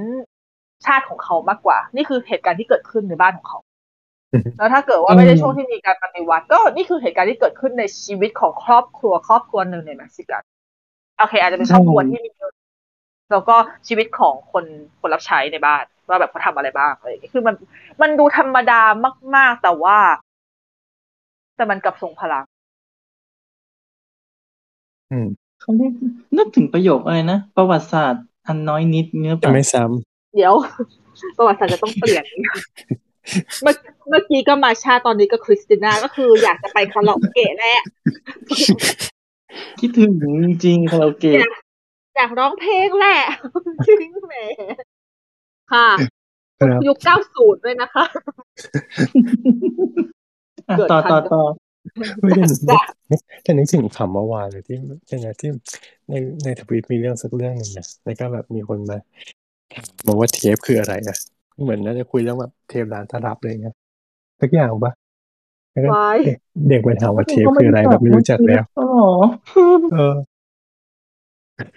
แต่คือแต่ก็ไม่เคยได้เพราะว่ามันไม่มีขายแล้ว จริง ๆ ไม่มีขายแพร่หลายใช่ถ้าไม่ได้เป็นเด็กที่ชอบของเก่าหรืออะไรอย่างนี้ของเป็นเทจก็คือไม่รู้จักหรอกจะไปรู้จักเนี่ยเด็กสมัยนี้ยังไม่รู้จักว่าจะเทมันปก็เลยังยมีขายไงมันก็ไม่ไม่ไม่เก่าโอ้เอ็น generation ดู gap มากเลยบางเด็กบางคนคืออย่าว่าแต่เทปเลย MP3 ก็ไม่รู้จักแล้วนะ นี่ไงเหมือนไอคอนเซฟอะอ๋อที่เป็นรูปฟับที่เป็นรูปฟับปี้ดีแต่นะ ใช่ใช่มันคืออะไรอะเออมันคืออะไรไม่เข้าใจความหมายทำไมต้องเป็นรูปนี้อะไรอย่างเงี้ย ค่ะค่ะค่ะโอเคค่ะ generation gap ค่ะ เนาะจ้าเอาไปไปไกลเลยมาก็มาเมื่อกี้เมื่อกี้ประวัติศาสตร์อะไรนะประวัติศาสตร์กระปิดวิดกระจ้อยร่อยอย่างเงี้ย แต่แบบยิ่งใหญ่ ในในมุมของมัน เออใช่ อืม ซึ่งซึ่งเป็นการเป็นการ represent ที่ที่ดี โดยที่เราไม่จำเป็นที่จะต้อง คือคือเอ่อการ represent อะไรสักชาติหนึ่งอะมันไม่ได้หมายความว่าต้อง represent and proud ทุกอย่าง ถูกปะแต่มันคือการใช่ represent ให้เราเห็น ให้เราเห็นถึง คืออัตลักษณ์ของการเป็นคนในชุมชนหนึ่ง ในเชื้อชาติหนึ่งเนี่ย มันคือการให้เราให้เราเห็นว่า เออ ให้คนอื่นเขาเห็นว่าเนี่ย นี่คือเรา โดยที่ไม่ใช่หมายความว่า นี่คือเราเราจะต้องจะต้องมีภาพแบบนี้จะต้องมีอ่าสัญลักษณ์อะไรแบบนี้ แต่มันคือเนี่ยคือเหตุการณ์ที่เราเผชิญ นี่คือวิถีชีวิตของพวกเราอะไรมันเราก็ไม่ได้ยัดเออเนี่เยียยดภาพจำเนาะเออ มันเป็นมันเป็นสิ่งที่ เอ่อ ผู้กำกับ ที่เป็นชาวละตินหลาย ๆ คนเนี่ยเขาค่อนข้างที่จะแฝงเอาไว้ได้โอเค ในหนังของเขาอะอืมถึงแม้ว่าหนังของเขาบางเรื่องก็จะอเมริกาจ๋ามากๆแต่ว่า อันนั้น อันนั้นมีอันนั้นคือพี่อะมองเองพี่มีความรู้สึกว่าเขาคือทำเพื่อที่จะก็คือทำทำเพราะว่าเป็นงานเป็นงานอะเป็นงานที่เขาชอบอะอืมแต่ถ้าเกิดสมมติว่าเขาได้ได้ทำอะไรสักอย่างที่เป็นการลงเกี่ยวกับ สามารถที่จะนำเสนอชาติของเขาได้ พี่คิดว่าหลาย ๆ คนเขาก็ทำถึงอะ เขาก็น่าจะสนุกด้วยแหละ อืม เพราะนี่ตอนที่ดูโรม่านี่ นี่ยังเซอร์ไพรส์ตัวเองเลยนะว่า เออทำไมฉันถึงได้มาดูอะไรแบบนี้แล้วเออฉันรู้สึกดีจังวะอืมหนังมันก็ไม่รู้สึกว่าหนังมันก็ไม่เห็นยัดยียดด้วยะเออหนังมันก็ไม่เห็นจะมีอะไรเลยนี่หว่า แต่รู้สึกแบบ รู้สึกอยากดูตลอดอยากดูต่อไปเรื่อยๆเลยอะว่ามันเออมันจะยังไงต่ออะไรวะเนี่ยเนี่ยอันเนี้ยคือพี่กำลังมองว่ามันคือหนึ่งมันคือการเรียนรู้เว้ยมันคือการเรียนรู้ในฐานะที่เราเป็นคนนอก เราเรียนรู้ พฤติกรรมของเขาเราเรียนรู้วิถีชีวิตของเขาเรียนรู้วัฒนธรรมของเขา อืม ดูวิธีคิด อันเนี้ยมันแตกต่างจากจากการเข้ามาของ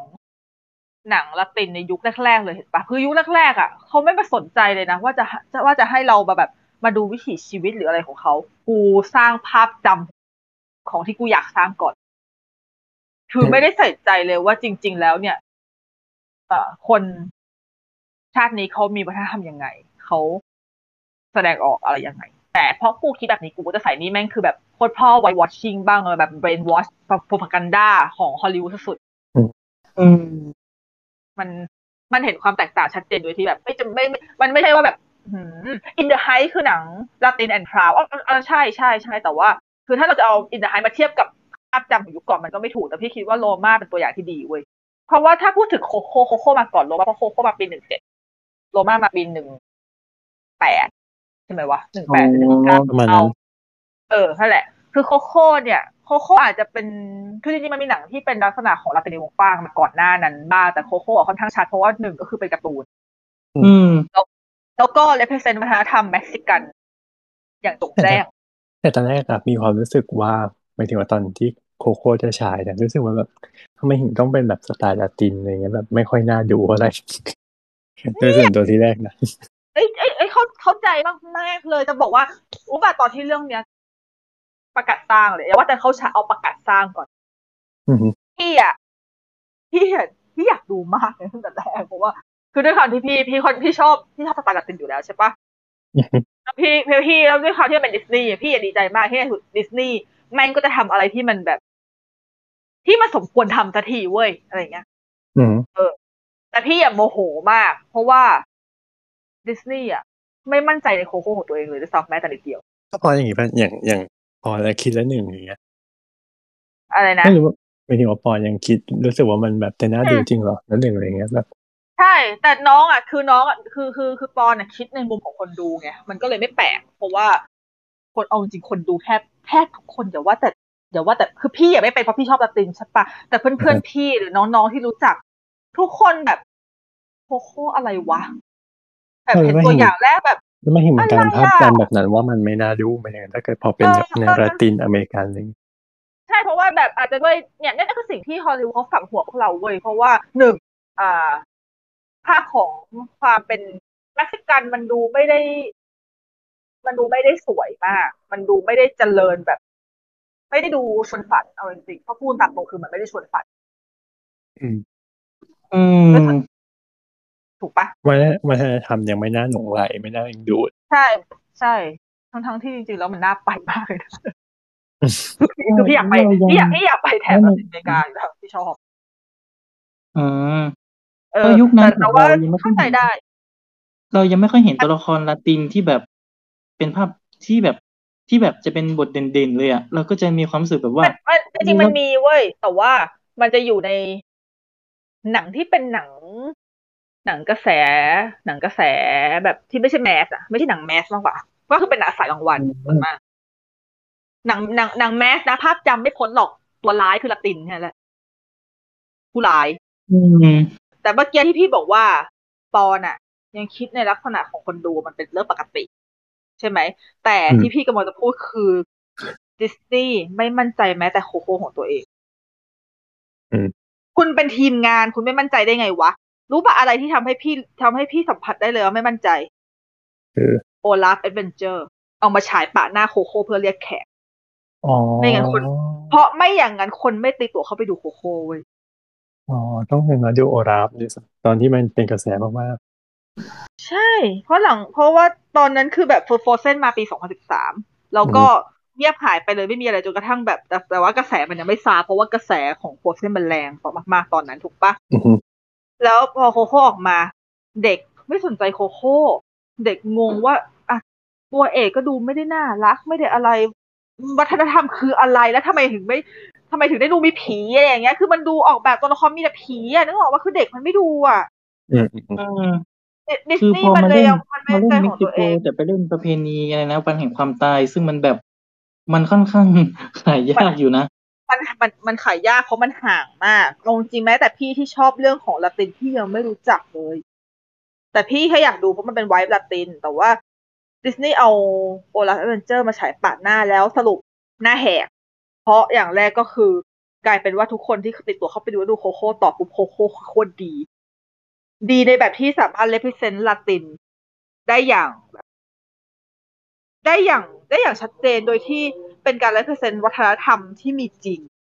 แล้วทำให้คนที่ไม่เคยรู้จักอะไรมาก่อนสามารถเข้าใจได้อย่าง ได้อย่างลึกซึ้งแล้วก็อินไปกับมันได้ง่ายๆ โดยที่มันไม่ทิ้งประเด็นครอบครัวของความเป็นดิสนีย์ถูกปะแล้วที่สำคัญก็คืออีโอลักเอเวนเจอร์คำวิจารณ์ต่ำเตี้ยเลียดิน แม่งถอดออกเลยภายในสัปดาห์เดียว เออใช่ใช่มันถอดออกเว้ยเพราะว่าแบบเพิ่งรู้เนี่ยคือเห็นคือคือคือแบบเห็นได้ชัดเลยอะว่าโคโค่เป็นหนึ่งในจุดเปลี่ยนของของการที่ทำให้คนดูอะ เริ่มรู้สึกเปิดใจยอมรับการที่เราสามารถดูหนังและเป็นวัฒนธรรมอื่นได้มากขึ้นแล้ว อย่างหนึ่งอือฮึซึ่งพี่ดีซึ่งพี่ดีใจมากเพราะว่าคือ อ่า ก่อนหน้านั้นน่ะดิสนีย์อาจจะเคยทำจีน อาจจะเคยทำแบบผิวดำอย่าง Princess and the Frog ใช่ปะล่ะอือฮึหรือแม้แต่เออแต่ว่า มันยังมันยังไม่ชัดเจนเรื่องการ represent วัฒนธรรมเท่ากับโคโค่ โคโค่คือการ represent วัฒนธรรมที่คนไม่รู้จักเลย at all อืมอืมใช่ แล้วพี่เลยรู้สึกว่า คือจริง ๆ มันไม่ใช่ว่าเป็นการที่เขาเลือกละตินนะแต่พี่มองว่าเป็นเพราะว่าคนน่ะ ไม่ได้สนใจละตินขนาดนั้นอะคือคนมองละตินเป็นภาพข้างๆ เป็นภาพแบบที่เขาฮอลลีวูด stereotype มา แล้วก็เป็นสิ่งที่ไม่ได้รู้สึกว่าวัฒนธรรมมันมีอะไรทำไมเราจะต้องไปสนใจวัฒนธรรมของละตินอเมริกาด้วยอะไรประมาณเนี้ยนั่นแหละ มันเลยทำมันเลยทำให้พวกมันเด่น เหมือนอย่างโคโค่นี่คือบุคลากรก็เป็นคนลาตินเยอะด้วยใช่ไหมที่มาทำอะเพราะเหมือนผลงานดิสนีย์ส่วนใหญ่ที่ทำเหมือนจะเป็นแบบว่า คนอเมริกาเข้ามามองเข้าไปยังประเทศเขาใช่ไหม ใช่ แต่ว่าเหมือน เออ เหมือนกับโคโค่น่าจะมีคริวที่เป็น ที่เป็นชาวละติน ก็เอาจริงก็เหมือนกับตอนลายาที่แบบใช้ คนเอชใช้แบบคนเอเชียน คนเซาท์อีสเนี่ยพี่ฝน อะไรเงี้ย ที่แบบมาช่วยแบบวางสตอรี่บอร์ดอะไรเงี้ย คือหลังเออๆพี่คิดว่าเอาคนจากพื้นที่อะมามองเขามองออกมาอะไรเงี้ยเขาเรียกว่าเขาเรียกว่าไงนะสายตาจากคนในอะเอามาออกมาเล่า ในขณะที่ยุคก่อนจะเป็นแบบสายตาคนนอกที่มองเข้าไปอย่างเงี้ยใช่ใช่ไหมแล้วก็มองก็มองเข้าไปแบบแบบแบบผิดๆด้วยนะอืม แต่พอเขาเปลี่ยนมาให้แบบคนในอะ มองออกเขาเรียกนะเอาออกมาเล่าเนี่ยรู้สึกว่ามันก็มันถึงขึ้นอะอือฮึ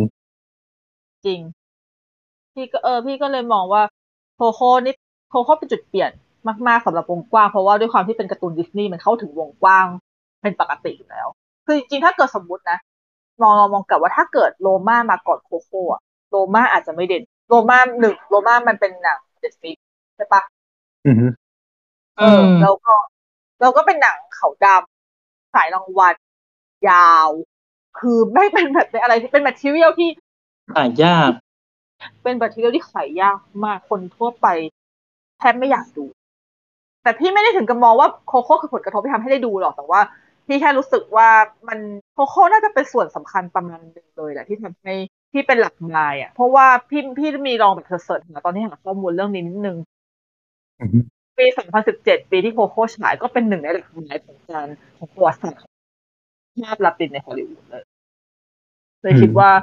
มันค่อนข้างมีอิทธิพลสูง เพราะอย่างน้อย อย่างน้อยอย่างน้อยมันมันค่อนข้างพลิกภาพละมันมันพลิกภาพประมาณหนึ่งแล้วว่าเราไม่จำเป็นที่จะต้องมองลาตินในภาพลักษณ์เดิม เราสามารถมองในวัฒนธรรมของเขาในที่ตัวของวัฒนธรรมของเขาเองได้แล้วอือฮึแล้วพอมาเป็นโรม่าซึ่งโรม่าก็เป็นเม็กซิกันเหมือนกับโคโค่ทำให้มันทำให้มันค่อนข้างน่าสนใจแล้วโอเค มันด้วยตัวผู้กำกับด้วยแหละส่วนหนึ่งแล้วก็แนวคิดที่อินไซต์มากใช่ นั่นแหละดังนั้นเนี่ยเออ ก็เลยมองว่าช่วงปีประมาณ 2017 2018 ก็ถือเป็นเป็นตัวพลิกเป็นตัวพลิกวงการเนาะแต่ว่าเรื่องเรื่องอื่น ๆที่หลังจากนั้นเนี่ย อย่างเอ้ยจริง ๆ อังอัลฟองโซโครอนเนี่ยเขาเคยทำหนังที่เป็นลักษณะของแนว represent ละตินในตอนปีอ่าสองพันสามป่าวะ เรื่องอะไรอะอ่าในจริงๆมันเมื่อกี้เมื่อกี้ดูไปแล้วก็อยู่ดีก็ลืม ลืมแบบอยู่ดีก็นึกไม่ออกขึ้นมาเลยอะ บอกแล้วข้อมูลแม่งโอเวอร์โหลตัวดวายหรือเปล่าอะไรนะ ขึ้นต้นด้วยตัววายหรือเปล่า เออใช่ใช่ใช่เอาไว้ Y Tu Mamá สักอย่างว่าปะเป็นเพื่อนใช่ใช่ใช่ใช่ใช่เคยพูดใน spin-off ตอนแฮร์รี่พอตเตอร์อะก็คือเหมือนกับว่าโปรดิวเซอร์กับ JK อะเขาดูหนังเรื่องนี้แล้วใช่ไหมแล้วเขาก็แบบว่างั้นภาคสามฉันเลือกคนนี้แหละมาเป็นผู้กำกับอืมซึ่งซึ่งเรื่องนี้เนี่ยเอาจริงๆคือพี่ยังไม่เคยดู แต่ว่าไม่พี่อะเคยเห็นเหมือนกันพี่เห็นพี่เห็นมานานแล้วแต่พี่พอดีอันนี้อันนี้อาจจะเป็นด้วยส่วนตัวคือพี่ไม่ค่อยชอบแนว road movieโดยโดยโดยส่วนตัวถ้าไม่ได้แบบว่า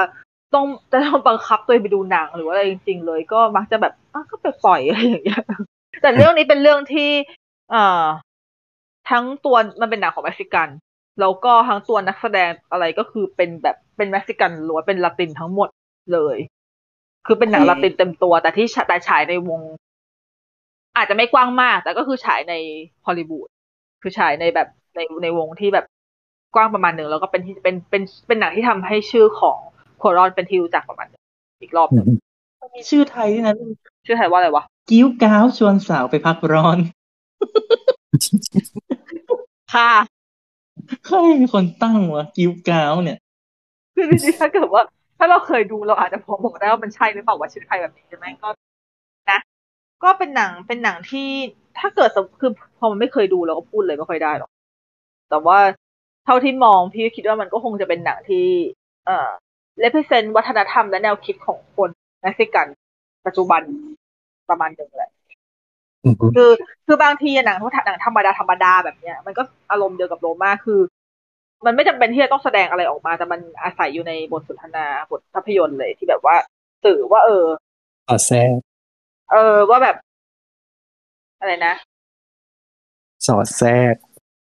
เออเออใช่ใช่มันคือ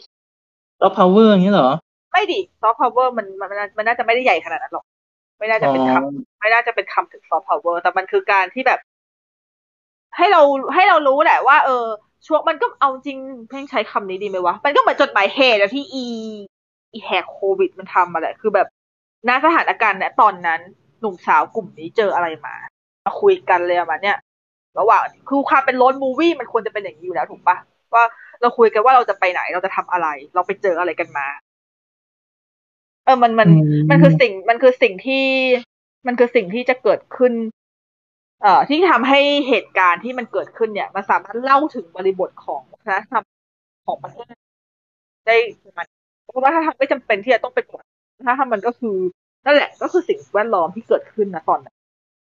นึกถึงหนังเรื่อง Boyhood เลยอะ Boyhood ก็เหมือนเออบันทึกใช่ประวัติศาสตร์อเมริกาประมาณสิบสองปีเงี้ยใช่ตามนั้นแหละ แนวแนวแบบที่ คือจริง ๆ ถ้าเกิด เอ๊ะ Boyhood นี่ใคร อ๋อ Richard Linklater ใช่ใช่ คือจริงๆ ถ้าถ้าเกิดเป็นหนังลักษณะของบอยฮูดแล้วเป็นหนังที่แบบผู้กำกับชาวละติน หรือว่าผู้กำกับชาวอะไรก็ตามมาทำเป็นเชื้อประวัติของตัวเองหรือว่าอะไรอย่างนี้ขึ้นมา มันก็คือมันก็คือจดหมายเหตุของชาตินั้นในตอนนั้นนั่นแหละ เพราะมันก็จะสอดแทรกเหตุการณ์ที่เกิดขึ้นอยู่ อืม เราก็มีของเราเลยค่ะ เราก็มีของเราค่ะ ซึ่งฉันก็ไปดูมาเมื่อวานค่ะ แล้วฉันก็เกลียดมัน ก็ไม่ได้แปลกใจเท่าไหร่ คือไม่คือถ้าเกิดจะทำให้มันให้มันดีๆก็ทำได้ไม่ใช่มันก็ควรทำได้ไม่ใช่เหรอวะประเทศอื่นจะทำได้อะไรกันอุ๊ยก็แค่เดี๋ยวพูดก็แค่ห่อจดหมายเหตุเดี๋ยวพูดแล้วของขึ้น มันแบบเออเออแต่จริง ๆ คือไม่จะเป็นพอพูดแล้วคันปะพอจะพูดให้แบบว่า มันดูมีน่ามันน่าชื่นชมไหมที่ว่าเขาพยายามที่จะใส่นู่นใส่นี่มา มันก็เหมือนกับอะเหมือนกับที่เราจะพยายามที่จะแทรกแทรกความเป็นละตินอะไรในหนังอะไรจริง ๆ คือถ้ามันใส่มาแล้วแบบ มันก็ถือเป็นการบันทึก บันทึกหน้าเหตุการณ์นะช่วงนั้นน่ะ มันถือเป็นการ represent ได้โอเคนะจริงๆแล้วอะพี่ก็ชอบนะแบบนี้แต่ว่า พอดีแค่เรื่องที่มันใส่มามันไม่ใช่เรื่องที่ที่น่า represent แค่นั้นแหละอือฮึแต่พอดีถ้าเกิดอย่างในวงการฮอลลีวูดและการ represent ในช่วงหลังๆเนี่ยพี่คิดว่าเขาเหมือนเขากล้าที่จะกล้าที่จะเอาวัฒนธรรมของเขาอะมาเล่นมากขึ้นอืมมาแสดงออกให้กับชาวโลกมากขึ้น เพราะอย่างเช่น เอ่ออะจะยกตัวอย่าง West Side Story ก็ได้ แต่เราไม่ได้ยกตัวอย่าง West Side Story สองศูนย์สองหนึ่งเรายกตัวอย่าง West Side Story ของปีหนึ่งเก้าหกหนึ่งเพราะ West Side Story ก็เป็นเป็นหนังมิวสิควลที่เล่าถึงเรื่องราวของผู้อพยพชาวลาตินอเมริกันแล้วก็ชนะออสการ์ Best Picture ด้วย อืมอืมแล้วตัวเนื้อเรื่องก็เล่าถึง เล่าถึงวัฒนธรรมของผู้อพยพที่มาอาศัยอยู่ที่นิวยอร์ก เราว่าคือถึงแม้ว่าพวกเขาจะมาอาศัยอยู่ที่นิวยอร์กแต่พวกเขาไม่ได้อ่าพยายามที่จะถูกนิวยอร์กกินกินอะ คือมันคือมันมีกลุ่มที่ทั้งพยายามก็คือมีกลุ่มที่อยากจะให้นิวยอร์กกินกินฉันมากเลยฉันต้องการที่จะเป็น New Yorker แต่แล้วมันก็มีกลุ่มที่เขายังคง proud แล้วก็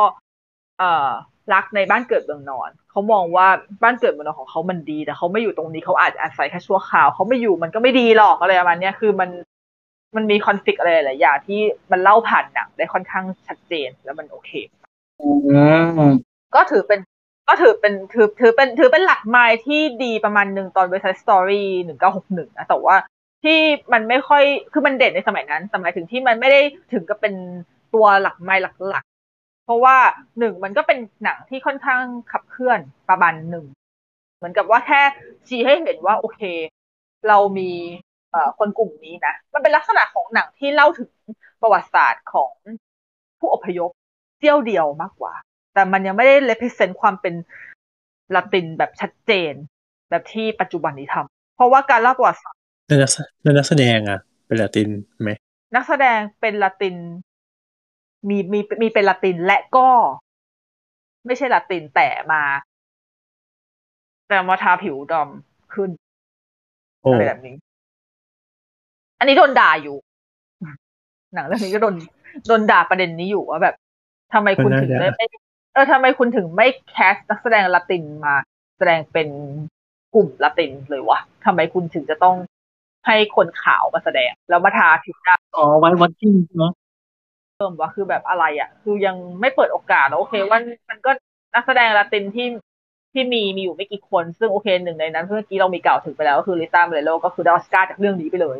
เพราะว่าเป็นชาวเปอร์โตริโกแท้ๆมาแสดงเป็นคนเปอร์โตริกันอ๋อเหมือนยุคนั้นยังไม่มีนักแสดงที่นักแสดงละตินที่เยอะ พอจะแบบล้นจอใช่ไหมอาจจะด้วยแหละ อืม ก็หรือไม่เขาก็กลัวขายไม่ได้ก็เลยเอานักแสดงอเมริกามาช่วยเสริมทัพหรือเปล่า มาถึงบริบทยุคนั้นอะนะ เพราะว่าจริง ๆ เหมือนกับว่านางเอกก็นางเอกก็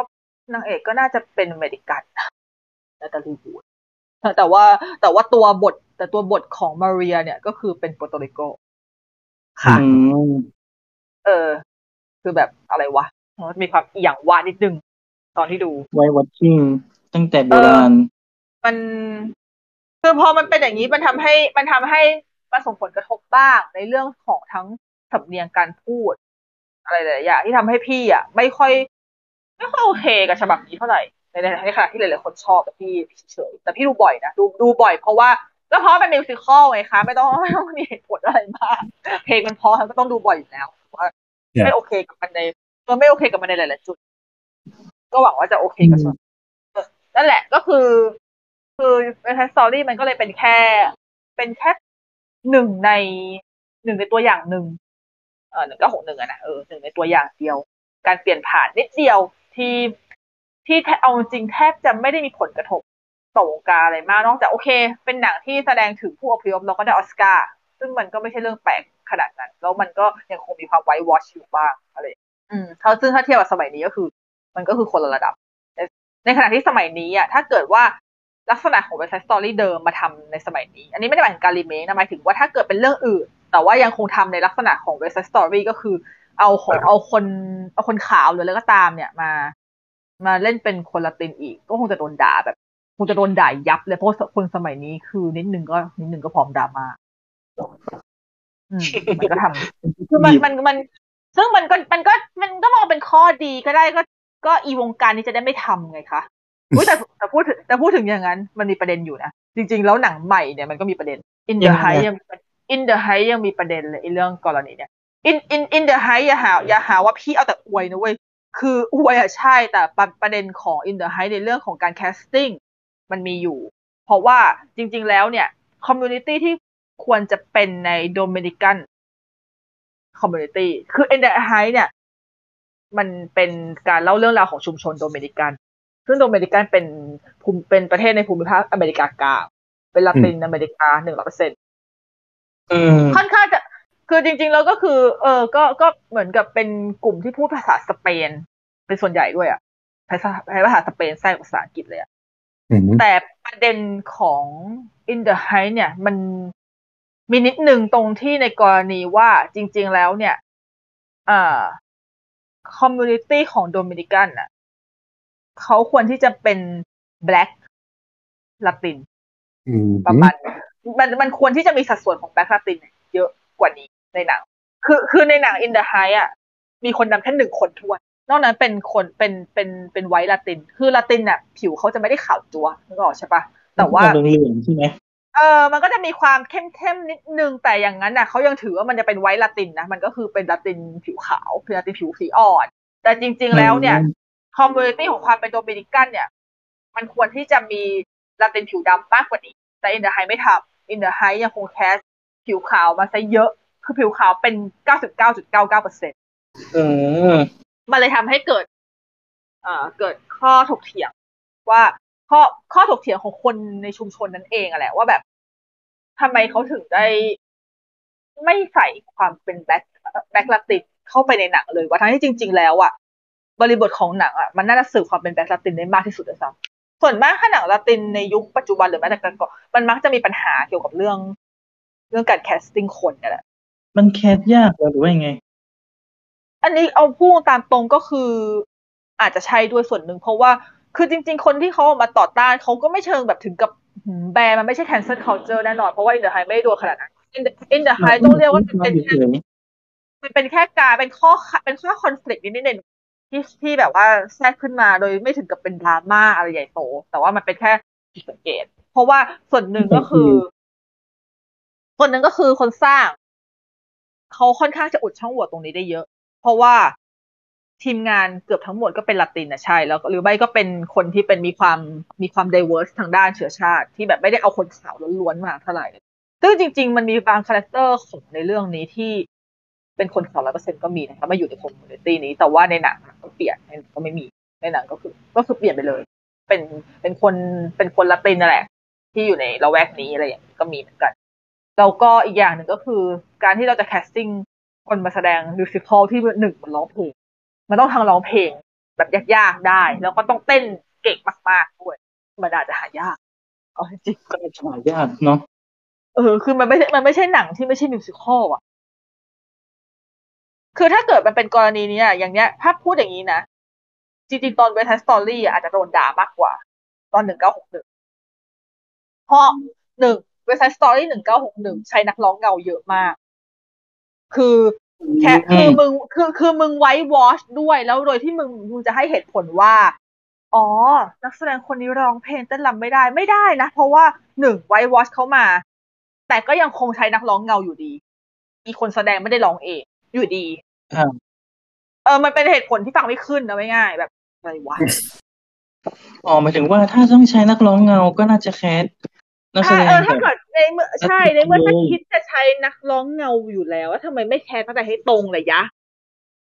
เออ มันมันเป็นเหตุผลที่ใช้ไม่ได้ ดังนั้นเนี่ยตอน In the Heights จะใช้เหตุผลนี้มันก็ไม่เชิงเพราะอีกหนังหนึ่งก็คือ In the Heights ไม่ใช้นักร้องเงาเลยทุกคนร้องเองเต้นเองหมดแต่ถ้าเกิดว่าจะ cast ให้ตรงแล้วจะมาใช้นักร้องเงา โอเค มันก็อาจจะทำได้แต่เขาก็ไม่ทำมันอย่างเงี้ยแหละ ดังนั้นเนี่ยไอ้เรื่องปะไอ้เรื่องกรณีของการ casting เนี่ย เออ พอเป็น West Side Story เวอร์ชันสองศูนย์สองหนึ่งเนี่ยเขาอุดช่องโหว่อย่างชัดเจนอืมมคือเขาอุดช่องโหว่แล้ว ไม่แน่ใจว่าทีม casting หรือเปล่า หรือใครสักคนในทีมงาน West Side Story อะอุดช่องโหว่โดยการอ้าง In the Heights ด้วยเวยว่าเขาไม่อยากให้มันเกิดปัญหาตอน In the Heights โอ้โหเออแต่เอโอเคอขิงอะขิงใช่ไหมเอามาขิงใช่ไหมเออเหมือนเอามาขิงอะแบบอะไรวะค่ะ เอออะไร คือคือเข้าใจได้ซึ่งจริง ๆ มันก็ดีคือเขาอุดช่องโหว่โดยการที่ว่า งั้นก็คือ casting ให้ตรงกับเชื้อชาติไปเลย ถึงจะไม่ตรงมากแต่ก็คือหลักคนแค่เออ character ไหนเป็นลาตินก็เป็นลาตินร้องเพลงได้เต้นได้อะไรอย่างนี้เป็นคือให้มันปิดให้มันหมดทุกอย่าง แล้วก็ West Side Story เดี๋ยวอาจเดี๋ยวเดี๋ยวอาจจะมีเล่านิดหนึ่งช่วงหลังๆเออแบบแต่คือโอเค เรื่องประเด็น casting ก็คือประมาณนี้ที่แบบ มันมันมีปัญหาเรื่องเกี่ยวกับ ชื้อชาตินักแสดงแหละอ๋ออืมฮึแต่ที่เหลือก็ไม่ค่อยแล้วเพราะว่าถ้าพอเรามาพูดถึงกรณีของภาพจำอื่น ๆ ปัจจุบันก็อย่างที่เราเห็นกันน่ะเพราะว่าหลังๆ พอตั้งแต่โคโค่ตั้งแต่โรมาจนมาถึงปัจจุบันใช่ปะภาพจำของลาตินมันก็ค่อยๆ ลดลงลดลงที่ว่าแบบเราไม่จำเป็นที่จะต้อง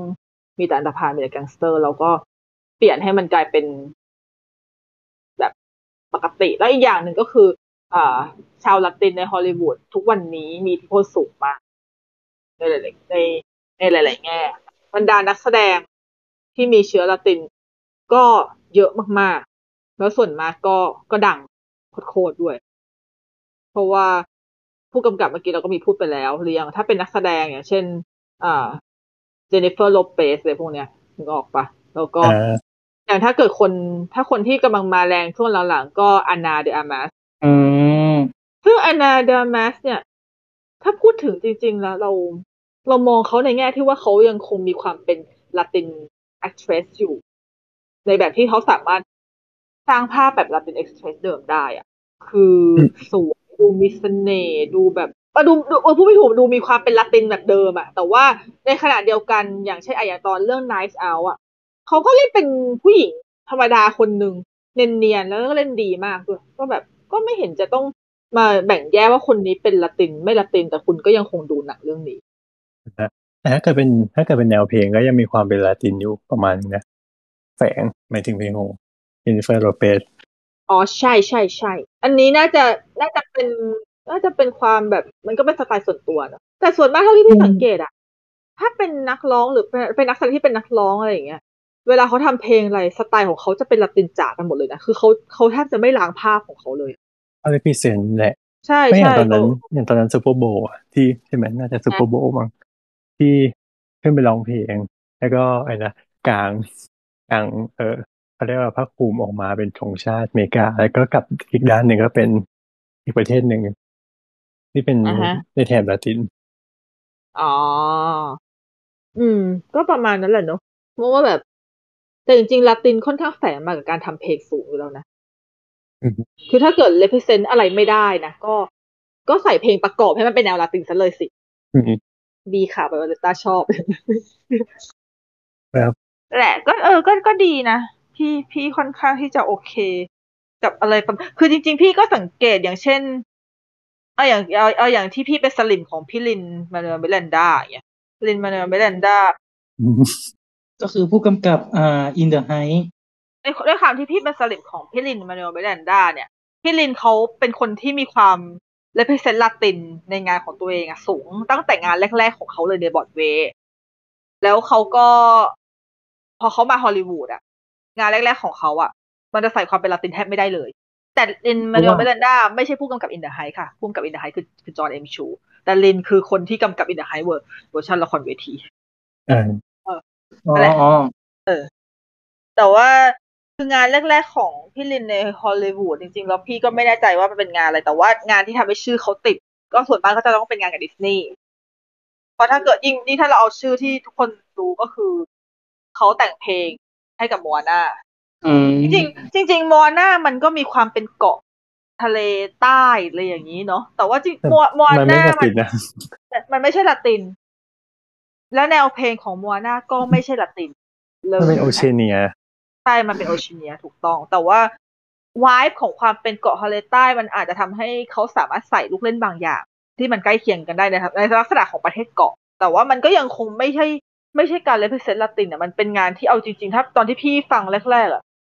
ตอนนั้นพี่ยังไม่รู้จัก Lin-Manuel Miranda แบบมากมายอะไรมากพี่เคยได้ยินเขาจากในบอร์ดเวย์บ้างแต่ว่าเอาจริงคือไม่รู้ด้วยซ้ำว่า อ๋อ งานของ Moana นี่คือ Lin-Manuel Miranda เหรออะไรอย่างเงี้ย มัน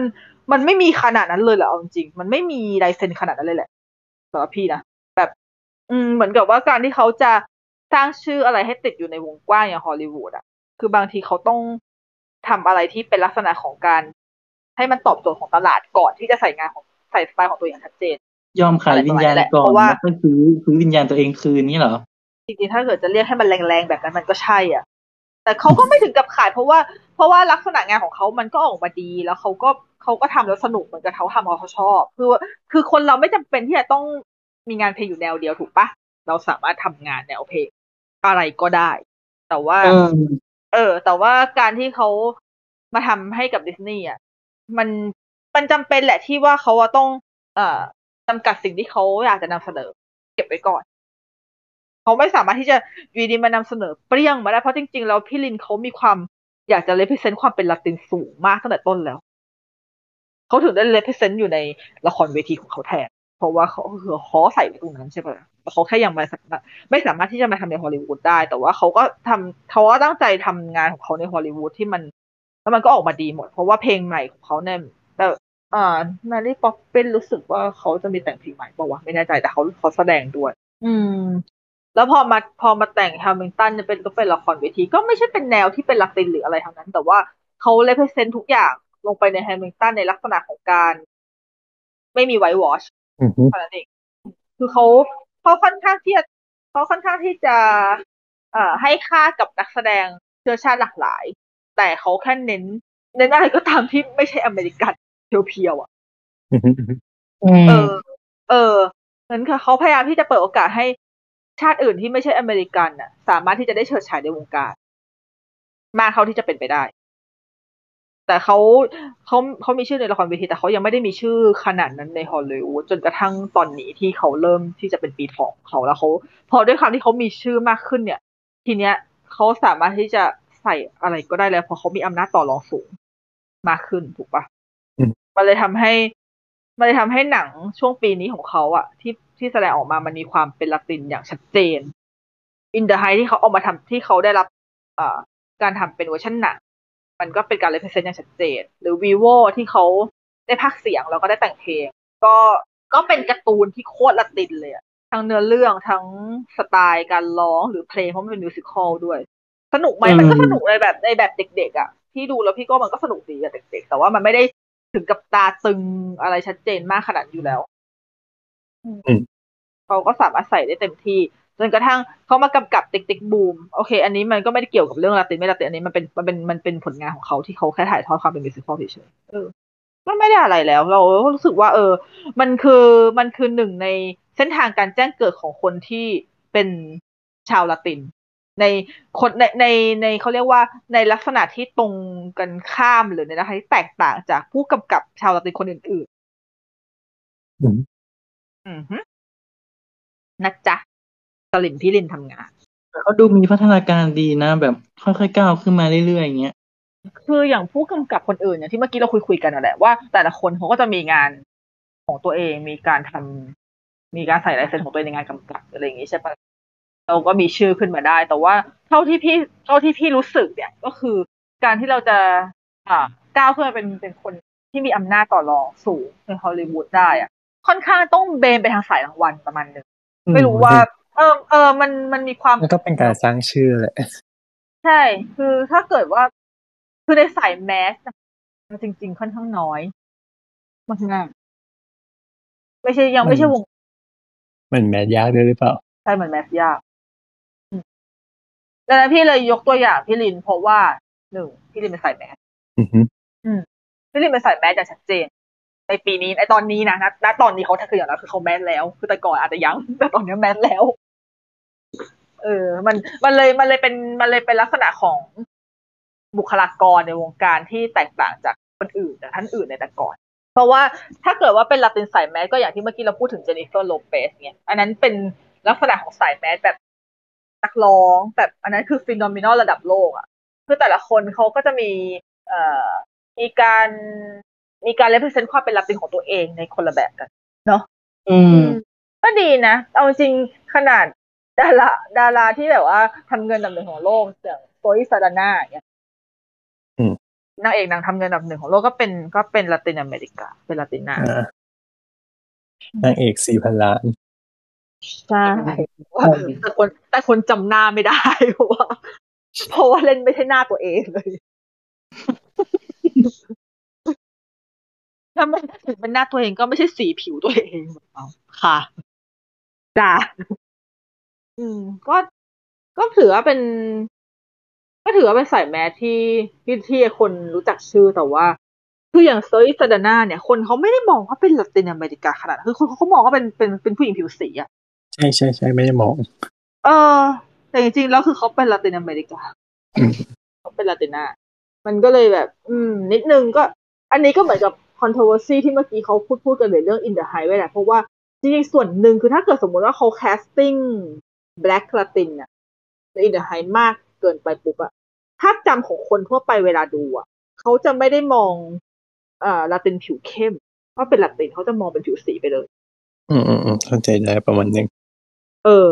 แล้วไม่ได้เกิดการเปรียบเทียบกับเวอร์ชันก่อนไหมเวอร์ชันก่อนอะไม่มีผิวสีมากกว่านี้อีกอันนี้ยังมีตั้งในหนังยังมีตั้งหนึ่งคนในเวอร์ชันก่อนไม่มีเลยเวอร์ชันละครเวทีไม่มีเลยก็นั่นแหละหมายถึงว่า เป็นภาพจำอีกอะไรอย่างเงี้ยอ่าก็ด้วยเนี่ยบางคนอาจจะนึกว่าจริงๆแล้ว West Side ไม่ได้เป็นหนังลาตินด้วยซ้เออ จริง ถ้าเกิดคนไม่หมายถึงถ้าคนไม่เคยดูอะนะำอือหือแล้วแบบเห็นเป็นแบบดูเป็นก็เป็นตึกนิวยอร์กเป็นอะไรเงี้ยก็เอาก็มันก็นิวยอร์กก็ถ้าอย่างนั้นก็นิวยอร์กอะค่ะอืมแต่มันคือกลุ่มผู้อพยพในนิวยอร์กที่มาอยู่ที่มาอยู่นิวยอร์กไงอืมมันก็คล้ายๆ In the Heights ใช่ไหม In the Heights ก็เป็น ชุมชนเป็นคนละเป็นชุมชนใช่เป็นคนเป็นชุมชนคนละตินชุมชนไม่งอยู่ติดๆกันเลยเอาจริงๆ ตอนที่ถ่ายทำมันยังถ่ายใกล้ๆกันเลย In the Heights นี่เขาอยู่ที่เมืองไหนอะ ตามท้องเรื่คือองแมนแฮแมนฮัตตันทั้งคู่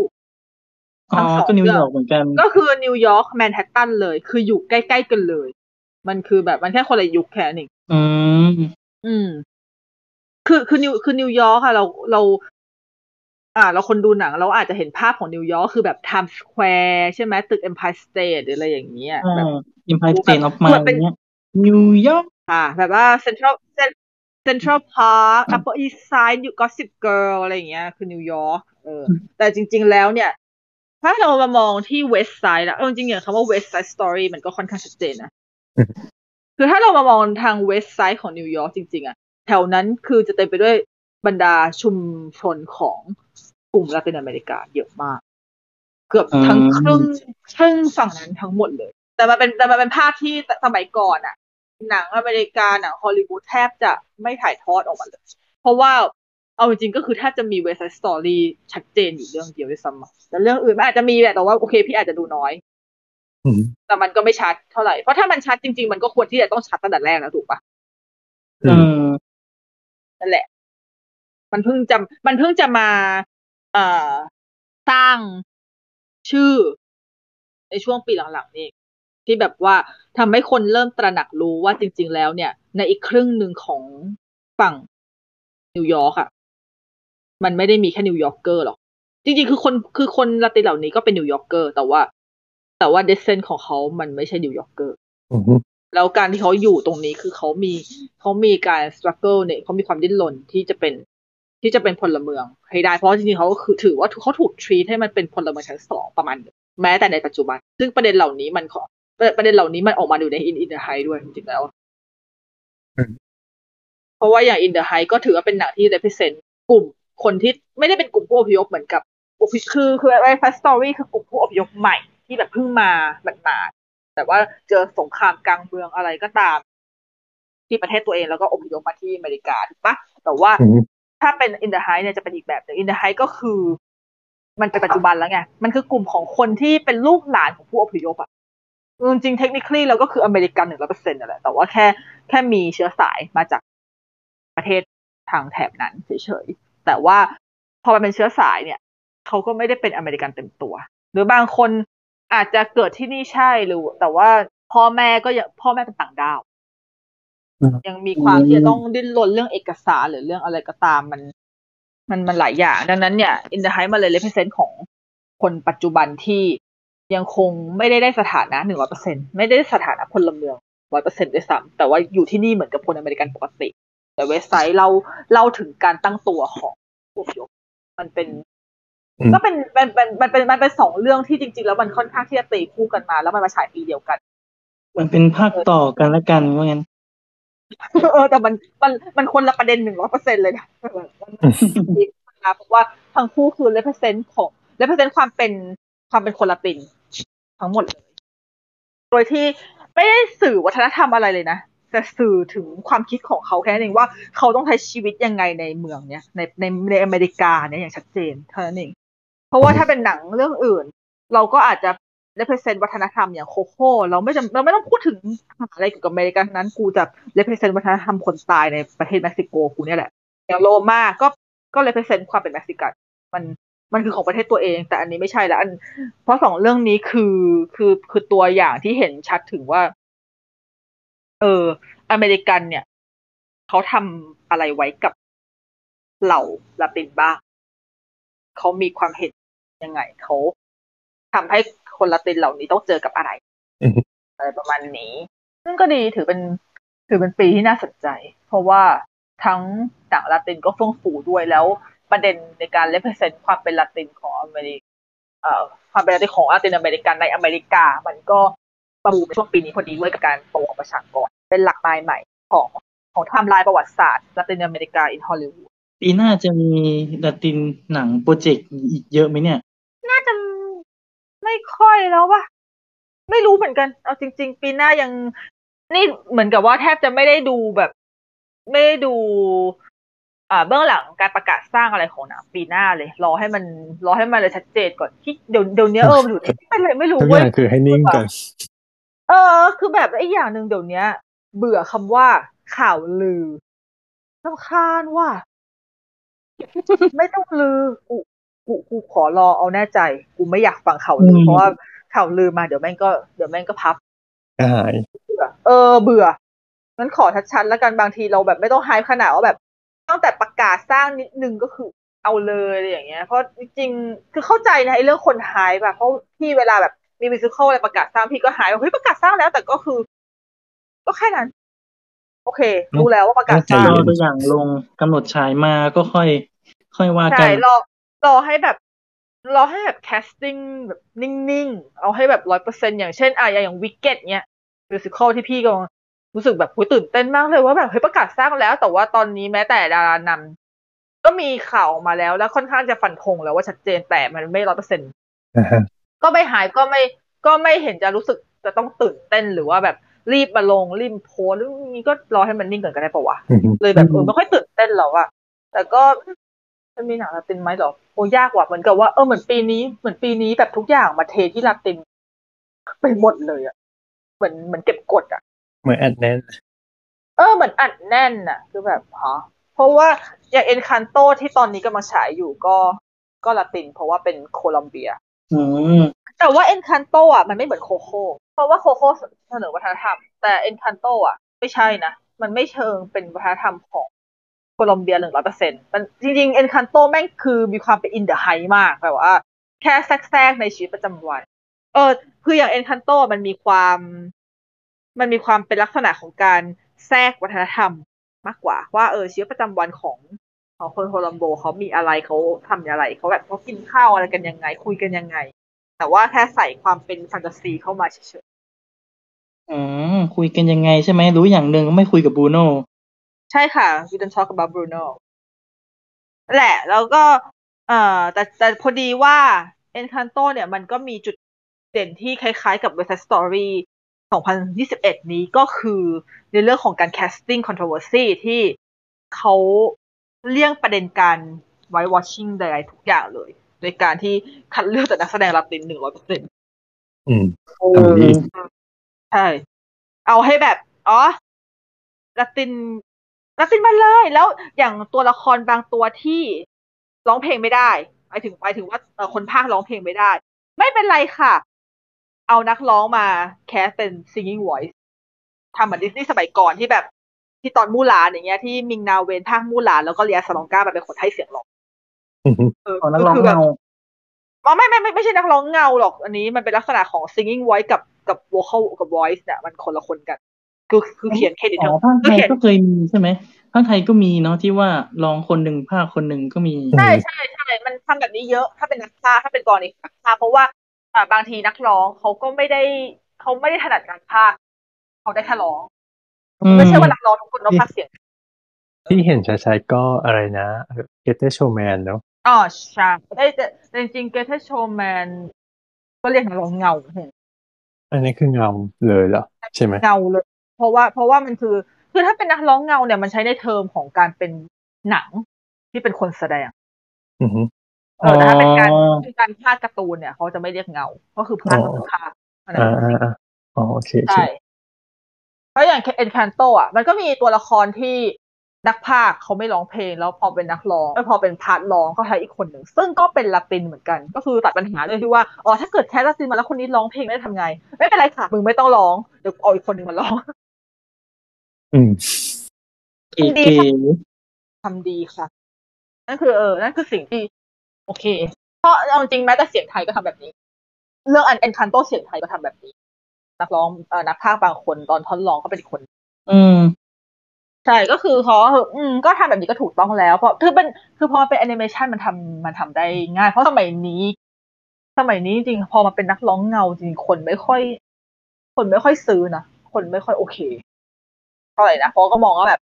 อ้าว lip sync ทำไมไม่ร้องเองมันก็คือการ lip sync อะเนาะอือฮึถ้าเป็นหนังเนาะมันเหมือนจริงเออใช่มันก็คือแบบ lip sync อะไรอย่างเงี้ยตอนรีเบคก้าเฟอร์กุสันใน Greatest Showman เนี่ยคนก็แอบ concern เหมือนกันว่าอ้าว lip sync แต่จริง ๆ แล้วก็คือมันมีความซับซ้อนกันอยู่ เพราะว่าLoren Allred เนี่ย ร้องทับ อ่า ร้องทับต้นแบบที่รีเบคก้าเฟอร์กุสันร้องก่อนอยู่ดี อ๋อ อ๋อ เพลง Never Enough ใช่ไหมใช่ใช่ใช่ ก็คือรีเบคก้าเขาก็ร้องของเขาเขาร้องได้ แต่ว่าพอเขาร้องเสร็จปุ๊บท่าทางอะไรก็ตาม แต่ถ้าเอาเสียง Loren Allred ไปร้องโดยการเลียนแบบโดยการเลียนแบบรีเบคก้าก็คือปกติแล้วอะ ถ้าเกิดเออไอ้นะคนที่ต้องแสดงก็จะต้องเอ่อลิปซิงเสียงคนร้อง แต่นี่คือไม่ใช่ก็คือว่าคนร้องอะลิปซิงคนร้องอะตามมาลิปคนแสซิงดง เอ้ยเอ้ยเอ้ยเออแล้วก็เราก็ใช้เสียงของคนที่มันลิปซิงมามามามาทับคนแสดงอีกทีหนึงคือแบบฮะมันซ้อนซ้อนซ้อนหนึ่งรอบซ้อนสองรอบซ้อนสามรอบโอเคอืมเออประมาณนั้นแหละ ซึ่งแต่พอพอพอเอ็นคันโตใช้กรณีนี้เนี่ยเอ็นคันโตเลยกลายเป็นตัดปัญหาเรื่อง casting controversy ลาตินทิ้งได้หมดเลย ทั้งอ่าสำเนียงด้วย คือสำเนียงของคนลาตินมันไม่เหมือนสำเนียงของคนอเมริกันอยู่แล้วโดยโดยธรรมชาติถูกปะอืมมันเลยทำมันเลยทำให้เพลงอะ การออกเสียงหรืออะไรก็ตามเวลาร้องอะ มันมีความเป็นลาตินหนึ่งแท้แท้แท้หนึ่งร้อยเปอร์เซ็นต์อืม อืม ซึ่งมันดีมากแล้ว แล้วที่พี่ชอบก็คือ พวกคำภาษาที่แทรกเข้าไปเนี่ยเขาก็ใช้คือคนลาตินเขาก็ใช้ภาษาสเปนผสมกับอังกฤษอยู่แล้วอืมเออเขาก็ใช้เขาสามารถใช้ด้วยกันได้อย่าง smooth และที่สำคัญก็คือคนดูแม่งเข้าใจด้วย เออ มันมันเลยมันเลยเนี่ยมันมันมันเป็นหนึ่งใน มันเป็นหนึ่งในสิ่งที่ค่อยๆ สอดแทรกที่ทำให้คนดูอะสามารถซึมซับวัฒนธรรมเขาได้อย่างชัดเจนนะว่า เออเนี่ยไอะอย่างเช่นคำว่า abuela เนี่ยคุณย่าหรือคุณยายอย่างเงี้ยคือพอเราพูด พอเราเห็นเวลาเราดูหนังลาตินมากๆ เราเห็นคำว่า abuela เราไม่จำเป็นต้องอ่านคำแปลแต่เรารู้แล้วว่า abuela หมายถึงอะไรมันเป็นการมันเป็นเพลงเออรีเทนนาอันนั้น Umbrella แล้ววันนี้รู้สึกอยากอยากคาราโอเกะกันเหลือเกินใจเย็นๆนะคะ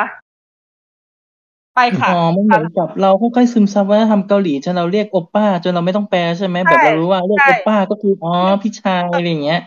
ใช่คือจริง ๆ แล้วกรณีนี้เนี่ยแหละ ที่มันจะกลายเป็นจะมันจะเป็นซอฟต์พาวเวอร์ได้มากกว่า คือเออ ค่ถ้าอยเขาตอบได้อีกนะค่อยจะเป็นซอฟต์พาวเวอร์ได้เนาะๆอืมเพราะว่าคือพี่มองว่า อ่า การ rise up ของลาตินในฮอลลีวูดยุคหลังเนี่ย มันมันจะเป็นซอฟต์พาวเวอร์ไหมมันยังไม่ถึงกับเป็นซอฟต์พาวเวอร์แต่ ความซึมซับที่ค่อยๆแทรกเข้ามาให้คนดูอะ มันอาจจะได้เป็นซอฟต์พาวเวอร์ในอนาคตอะไรประมาณเนี้ยอืมมันทำให้คน มันทำให้คนในวงกว้างได้รู้จักความเป็นลาตินอะคืออันนี้ไม่ต้องไม่ อันนี้ไม่ได้พูดในกรณีที่ว่าฉันอวยลาตินนะ แต่ว่า อันนี้คือพูดแบบมองภาพกว้างๆว่าแบบ ซึ่งมันก็ดี คือเราไม่จำเป็นที่จะต้องเป็นลาติน คือเราพูดถึงอะไรก็ได้ เราพูดถึงญี่ปุ่น เราพูดถึงเกาหลี เราพูดถึงอะไรก็ได้ที่เราชอบ หรือว่าเราสนใจแล้วการที่ชนชาตินั้นน่ะเขาสามารถทำให้ทำให้พวกเขาอะอัตลักษณ์ของพวกเขาอะมันเด่นในสายตาชาวโลกได้ อันนั้นน่ะคือซอฟต์พาวเวอร์ถูกปะอืมนั่นแหละ พี่เลยคิดว่าปีเนี้ยมันเป็นปีที่ละตินอะใกล้เคียงกับ ใกล้เคียงกับการจะได้เป็นซอฟต์พาวเวอร์มากที่สุดอาจจะยังไม่ได้เป็น แต่แต่ใกล้ละแต่ถ้าเกิดว่าปีหน้าหรือปีถัดไปมีอะไรที่มัน ขึ้นมาอย่างนี้มันได้เป็นกระแสหลักของโลกได้อีกอะก็มีก็มีโอกาสที่วัฒนธรรมของละตินอะมันน่าจะซึมซับไปในคนกระแสหลักทั่วโลกมากขึ้นมาทำให้คนเนี่ยได้รู้จักชนชาติเหล่านี้มากขึ้น แล้วพี่มีความรู้สึกว่าชนชาติเหล่านี้เขามีของดีเยอะมาก ไม่แพ้ไม่แพ้อเมริกันอื่นๆหรือไม่แพ้ชนชาติอื่นคือชนชาติอื่นก็มีของดีของเขาไงแต่ว่าเขามีความจัดจ้านอยู่นะ แต่แค่ว่าเขายังได้วัตถุดิบในการ เขาเรียกว่าได้ได้พ่อครัวที่ยังปรุงออกมายังไม่ยังไม่จัดจ้านพออะไรเงี้ย แต่ปีนี้เขาเริ่มได้แล้วไงใช่ปีนี้เขาปีนี้เขาเขามี เอ่อเขามีโอกาสที่จะได้เฉิดฉาย เขาได้แล้วพ่อครัวที่ปรุงเก่งขึ้นอะไรขึ้น จริง ๆ อย่างกรณีของ In the Heights ที่เป็นฉบับหนังอะจอห์นเอ็มชูถือว่าเขาปรุงเก่งนะจอห์นเอ็มชูเป็นคน เป็นคนเกาหลีอืมใช่ไหมเออ คือจริง ๆ มันติดตรงนี้นิดนึงคือ อันนี้ไม่ติดเรื่องในในแง่ลบนะแต่พี่ติดแค่ว่า จริง ๆ ถ้าสมมุติว่า In the Heights อะได้ลาตินเป็นคนกำกับด้วยล่ะ มันจะออกมาเป็นยังไงวะอันนี้มันเลยกลายเป็นมันเลยกลายเป็นว่า In the Heights อะได้สายตาของคนที่เป็นคนนอกมองลาตินอยู่ดี ในการกำกับออกมา อือฮึอืมถึงแม้จะไม่ใช่อเมริกันกำกับก็ใช่ แต่ว่าตอนเอ็มชูก็เป็นโคเรียแคนาเดียนอะ ก็เป็นคนขาวคนเหลืองเออนั่นแหละ มันเป็นลักษณะของคนนอกมอง แต่โชคดีที่โชคดีที่บทบทเขาแข็งแรง มันก็เลยกลายเป็นว่ามันเป็นเบสที่บทมากกว่า ก็เลย ก็เลยออกมาไม่กลายเป็น ไม่กลายเป็นคนนอกมองมันกลายเป็นแบบคนในถ่ายทอดแทนอยู่ดี แต่ถ้าเกิดสมมติว่าได้เป็นผู้กำกับเราติดกำกับหนึ่งร้อยเปอร์เซ็นต์จริงๆอะ อาจจะได้สารอะไรที่ชัดกว่านี้ก็ได้นะแต่มันก็แต่ถ้ามันชัดเกินไปอะ มันจะมันก็อาจจะดูเยอะเกินไปเพราะว่า ถ้าเป็นฉบับละครเวทีที่ก็เป็นพี่ลินเขาแสดงเองกำกับเองมันรับเป็นจ๋ามากๆ เพราะว่าหลาย ๆ ฉากในละครเวทีก็โดนตัดออกในในฉบับหนังอาจจะเข้าถึงยากเกินไปคงอย่างนั้น อืมอาจจะเข้าถึงยากเกินไป เพราะว่าบางทีเราก็ตุ้มตุ้มตุ้มไปก็ก็เยอะเยอะเกินเนอะมันต้องค่อย ๆ เป็นค่อย ๆ ไปถูกปะถึงแม้ว่า ถึงแม้ว่า ที่วันนี้เรากล่าวมาทั้งหมดการเดินทางของลาตินมันค่อนข้างที่จะเก่ามาตั้งแต่ช่วงยุคแบบหนึ่งเก้าหนึ่งเก้าศูนย์ เก้าหนึ่งแบบติดๆอะไรอย่างเงี้ย ก็คือถือว่าแบบเกือบร้อยปีอะ เกือบร้อยปีกว่าจะมาถึงจุดเนี้ย อืมพอมาถึงปีนี้ที่ใช่ที่แบบกว้างขวางเป็นที่เป็นปีทอง ที่เป็นปีทองอย่างชัดเจน อืมแต่เว็บไซต์สตอรี่แม่งก็คนแม่งแม่งก็แม่งก็คนข่าวกำกับมองเข้าไปอยู่ดีก็ไม่รู้จะเป็นยังไงยังไม่มีโอกาสได้ดูนะ ก็ก็หน้าวันที่เราออกอากาศแล้วก็หนักเข้าแล้ว ใช่ก็เป็นวันที่หนังเข้าพอดีซึ่ง ถ้าไม่มีก็ลองไปดูติดกันปัญได้หา ก็เออ ก็พี่ก็คงจะไปดูเดย์วันถ้าไม่ได้ติดปัญหาอะไรอือหือเพราะมันไม่มีรอบสื่อไงคะตอนหรือมันมีแต่มันไม่ชวนเราเอ๊ะไม่น่าจะมีนะค่ายนี้เป็นสถานะของเขาเป็นอะไร เอ้ยเอ็นคันโตยังมีรอบสื่อเลยเอาเลยมาก ไม่แต่เว็บไซต์ของเว็บไซต์มันไม่ใช่ค่ายอันนี้มันฝากของเขาไม่ใช่ลูกคน เออ ไม่ใช่ลูกของเขาเป็นลูกแบบลูกเก็บมาเลี้ยงอืมเฮ้ยแต่เอาจริงแอบเห็นเขาโปรโมทเยอะขึ้นกว่า เยอะขึ้นกว่าเรื่องอื่น ก็ป่วยบาง ก็สมควรชื่อผู้กำกับก็ใหญ่ ใช่ จะไม่ใช่จะไม่ทำอะไรน่าจะหน่อยเหรอน่าจะแต่เป็นก็คนน่าจะตามต้นสังกัดด้วยมั้งเพราะต้นสังกัด เขาก็โปรโมทเยอะเหมือนกัน อือฮึก็ประมาณนั้นอะไรแบบนี้เออเมื่อกี้พี่บอกว่าพี่จะมีเรื่องอะไรพูดถึง West Side Storyเอ้แล้ว West Side เวอร์ชันใหม่เนี่ย มันจะดำเนินเรื่องยุคไหนอะยุคต้นยุคต้นฉบับเหมือนเหมือนเหมือนนั่นเหมือนกันเลยเหรอ ใช่ยุคเดียวกัน เรื่องเดียวกันอ๋ออ๋หอรือว่าเขาจะ re ใช่ make ใช่แล้วทำใช่เป็นใช่ใช่ใช่พี่มีเรื่องจะพูดนิดหนึ่งเพราะว่าเมื่อกี้พอเมื่อกี้พอเราพูดถึงในกรณีของ ที่ West Side Story ปัจจุบันเขาปิดจุดบอดจากของเดิมใช่ปะแล้วก็ปิดจุดบอดจาก In the Heights เรื่องเกี่ยวกับการ casting controversy ด้วยเนี่ย อีกอืมสิ่งหนึ่งที่ West Side Story เวอร์ชันนี้ทำได้คือการปรับเนื้อเพลงเว้ยอย่างเอไรอเนื้อเพลงของ West Side Story เวอร์ชันเดิมอะปีหนึ่งเก้าหกหนึ่งถูกตัดจากต้นฉบับที่เป็นละครเวที เยอะอ้าวเยอะทำมากไมงั้นเพราะว่ามันแรง เป็นคำแบบดูถูกดูเหยียดอะไรเงี้ยเหรอคำหยาบเพียบเลย อ๋อก็เออคำคือคำมันค่อนข้างแรงแล้วแบบบริบทหลายๆอย่างอะค่อนข้างที่จะเปลี่ยน แต่ว่าตัวต้นฉบับของละครเวทีจริงมันผลตอบรับไม่ค่อยดีนะหมายถึงตอนแรกๆอะมันเพิ่งจะมาดังช่วงหลังแต่พี่พี่เคยดูละครเวทีของจริงด้วยแล้วพี่ก็เอาจริงก็ก็ก็คิดเหมือนกันเนี่ยคิดเหมือนตอนที่ดูหนึ่งเก้าหกหนึ่งแหละว่ามันก็ยังคงอีกอย่างวะอยู่ดีก็แบบก็เหมันไม่ได้ชอบกับเนื้อเรื่องขนาดนั้นนี่หว่านี่ก็ไม่รู้ว่าเนื้อเนื้อเรื่องอันใหม่ที่ ที่เขาแบบมีการปรับมีการอะไรมันจะมันจะโอเคขึ้นขนาดไหน เพราะว่าด้วยเนื้อแท้ฉันไม่ได้ชอบเนื้อเรื่องของ คือไม่ได้ไม่ชอบเนื้อเรื่องที่เขาเ e ร e เซนต์หรือการผู้อพยพนะแต่ว่าไม่ชอบที่มันเนื้อเรื่องมัน base on โรมิโอจูเลียตคือเอียนเว้ยแค่นั้นแหละ เออ เออ คือรำคาญทำไมต้องทำไมต้องทำไมโลกใบนี้ต้องเอกต้องโรมิโอจูเลียตวะไม่เบื่อกันบ้างเหรอ มันน่าเบื่อมากเลยนะมันคลาสสิกมันน่าเบื่อ อ๋อเหมือน feel แบบบ้านเราพอทำแบบไทยๆหน่อยก็แบบรามเกียรติ์รามเกียรติ์อะไรเงี้ยนะก็จะมีความแบบโอ๊ยมันเก่าแล้วว่ามันเบื่อแล้วว่าอะไรอย่างงี้ใช่ไหมขวัญเรียมแผลเก่า อืม บ้านไซทอบ้างนไฟเงี้ยกแบบองเนี่ยก็มันคือต่อให้จะจะ reimagine จะปรับจะดัดแปลงจะอะไรบางทีถ้าเกิดเนื้อมันยังเป็นอันเดิมมันก็น่าเบื่อเว้ยเออ แล้วมันก็จะน่ารำคาญแบบอัตโนมัติ เพราะว่า เพราะว่าตัวละครมันน่ารำคาญเนี่ยอือหือ แหละแล้วเนี่ยที่แต่โอเคไม่เป็นไรของเวอร์ชันใหม่คือฉันยังพูดไปเพราะอาจจะอาจจะชอบมันก็ยังสักหูตัวเองอยู่ว่าเออฉันอาจจะชอบชอบแต่ชอบเพราะว่า เพลงอะมันแน่นอนคือพอเราชอบเพลงเราต้องชอบเกินไปแล้วเจ็ดสิบเปอร์เซ็นถูกปะที่เหลือก็คือเนื้อเรื่องซึ่งเนื้อเรื่องมัน เราคงไม่ชอบหรอกเพราะเนื้อเรื่องเดิมเราเกลียดมันแต่ว่ามันอาจจะมีหลาย ๆ อย่างที่ทำให้มันโอเคขึ้นแล้วก็แค่หวังว่าสิ่งที่เขาปรับ เขาจะเป็นอินกับเวอร์ชันละครเวทีเรื่องเดิมขึ้น ซึ่งละครเวทีอันฉบับที่พี่ดูอะมันเป็นฉบับที่อิงมาจากไอ้หนังหนึ่งเก้าหกหนึ่งมันไม่ใช่ฉบับดั้งเดิมเพราะว่าฉบับดั้งเดิมมันขายไม่ออกเขาแก้ยับเลยไงอืมเออ แต่ไอไอในเวอร์ชันอันเนี้ยเหมือนเขาจะปรับให้มันกลายเป็น แบบดั้งเดิม ตัวตัวเก่าซึ่งตัวเก่าอันเนี้ยพี่ก็ไม่รู้ว่ามันเป็นยังไงอาจจะจะดีต้องก็ได้รอดู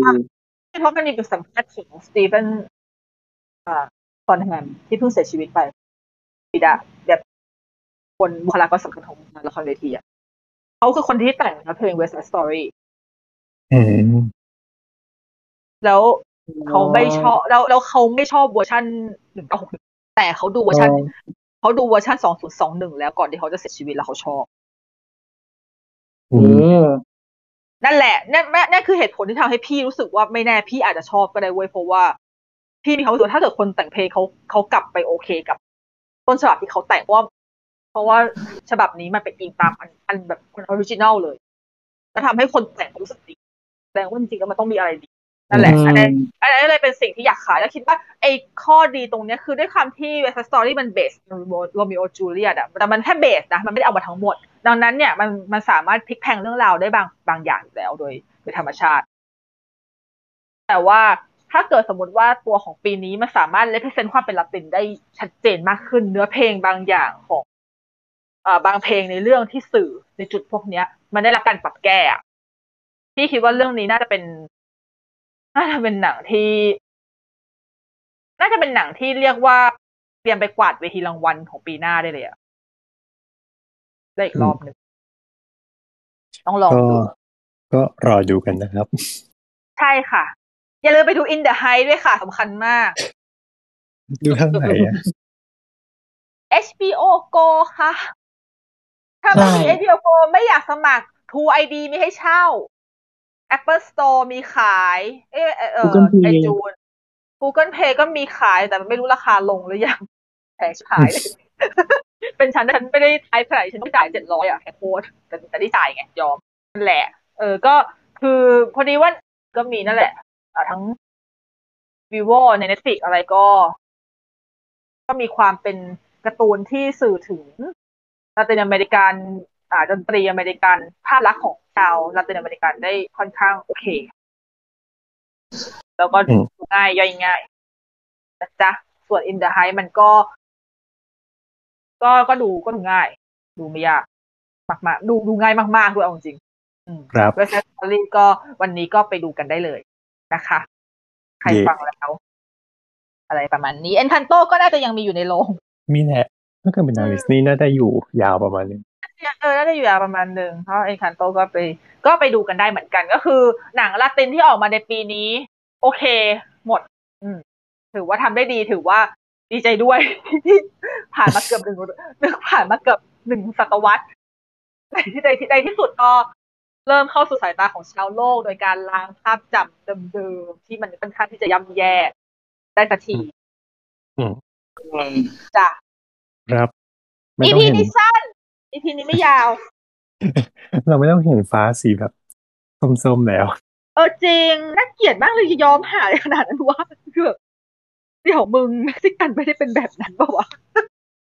จริง ๆ เหมือนเขาเป็นสไตล์การย้อมของประเทศที่ไม่เจริญปะ ใช่เป็นเมืองร้อนอะ ไม่ซิโกดูเป็นเมืองร้อน เป็นเมืองร้อนแล้วดูมีความแบบ ดูมีความ มีความเลือดร้อนด้วยอะป่าเถื่อน เออ แบบป่าเถื่อนอะไรอย่างเงี้ย แบบ คือคือคือผมก็มีจากรัฐเท็กซัสด้วยมั้งรัฐเท็กซัสที่อยู่ติดกับเม็กซิกันอะ มันก็จะมีความเป็นแบบเมืองคาวบอยอะใช่ใช่ใช่คือไม่คือโอถ้าเขาเกิดมองความถ้าเกิดไม่ไทเจยริญถ้าเกิดหมายถึงว่า ถ้าเกิดเออโลเคชันเป็นไทย ก็ยังสีนี้นะอ๋อจริง เหมือนเรื่องนี้ไง หนังเกาหลีที่มาถ่ายที่ไทยอะปีที่แล้วอะอืมก็เรียกว่าอัพความเดวิลเออใช่ไหมใช่ใช่ใช่ย้อมโอ้สีได้แบบส้มส้มมหาศาลมากโอ้โหนี่คือไปดูนี่แบบหืมเอ่อวงเวียนยี่สิบสองนี่คือยอมตาซะยยอมซะแบบเป็นประเทศแห่งการค้ามนุษย์จริงๆอะแม่งแบบโหนี่คือสายตาที่ชาวโลกชาวชาวฮอลลีวูดมองชาวเกาหลีมองเลย เขามองประเทศเราแบบนี้เหรอวะแล้วไม่ใช่เหรอมองโลกอื่นๆเขาก็ย้อมแบบเขียวๆนะ เขียวแบบย้อนยุคอะมองได้น่าเศร้ามากเลยอะ ดูแบบดูแบบบ้านป่าเมืองเถื่อนมากๆเลยอะ อืมแล้วอย่างเอออย่างอเมริกันก็ไปมองแบบมองแถบเม็กซิโก แถบแบบแถบลาตินคิวบาว่าเป็นแนวนั้นอะไรอย่างเงี้ยเออเออโอเคค่ะ โอเคค่ะ เตรียมตัวนะคะ ต่อไปนี้มันจะไม่ใช่แบบนั้นแล้วนะคะอืมเลิกใช่จะมีความ สากลร่วมสมัยเป็นวิถีชีวิตที่จับต้องได้มากขึ้น ใช่ค่ะ รอบที่สามร้อยค่ะ อินเดอร์ไฮสีสันสดใสมากอ๋อเพราะมาถ่ายในนิวยอร์กนิวแหละครับอ่าอืมโอ้วันนี้ดูไม่ยาวเท่าไหร่นะไม่ยาวไม่ยาว เพราะว่ามันก็แน่นๆอะ ไม่ไม่ค่อยออกทะเลไม่แล้วก็ไม่หลวม แล้วก็ไม่ได้มี ดีเทลอะไรมากมาย เพราะว่าอันนี้เราก็ไม่ได้คุยแบบเชิงลึกเราแค่เหมือนกับพูดถึงเรื่องภาพจำมากกว่าอืมอืมครับพูดในพูดก็พูดพูดในพูดในสายตาคนที่อยากขายลาตินนะคะครับก็ไปดู West Side Story กันเนาะใช่ค่ะ Fox ติดต่อพวกเราไปโฆษณาบ้างนะ เอ๊ะฉันกล้าพูดพูดเหมือนลืมว่าอยู่ใต้ใครอะเออพูดเหมือนลืมอยู่ใต้ใครคือถ้าเกิดว่า Fox มันยังอยู่ ที่เดิมเนี่ยโอ้โหพูดได้เต็มปากมากกว่านี้ ครับตอนนี้ยิ้มให้แห้งๆนะตอนนี้ไม่ได้แล้ว โอเคก็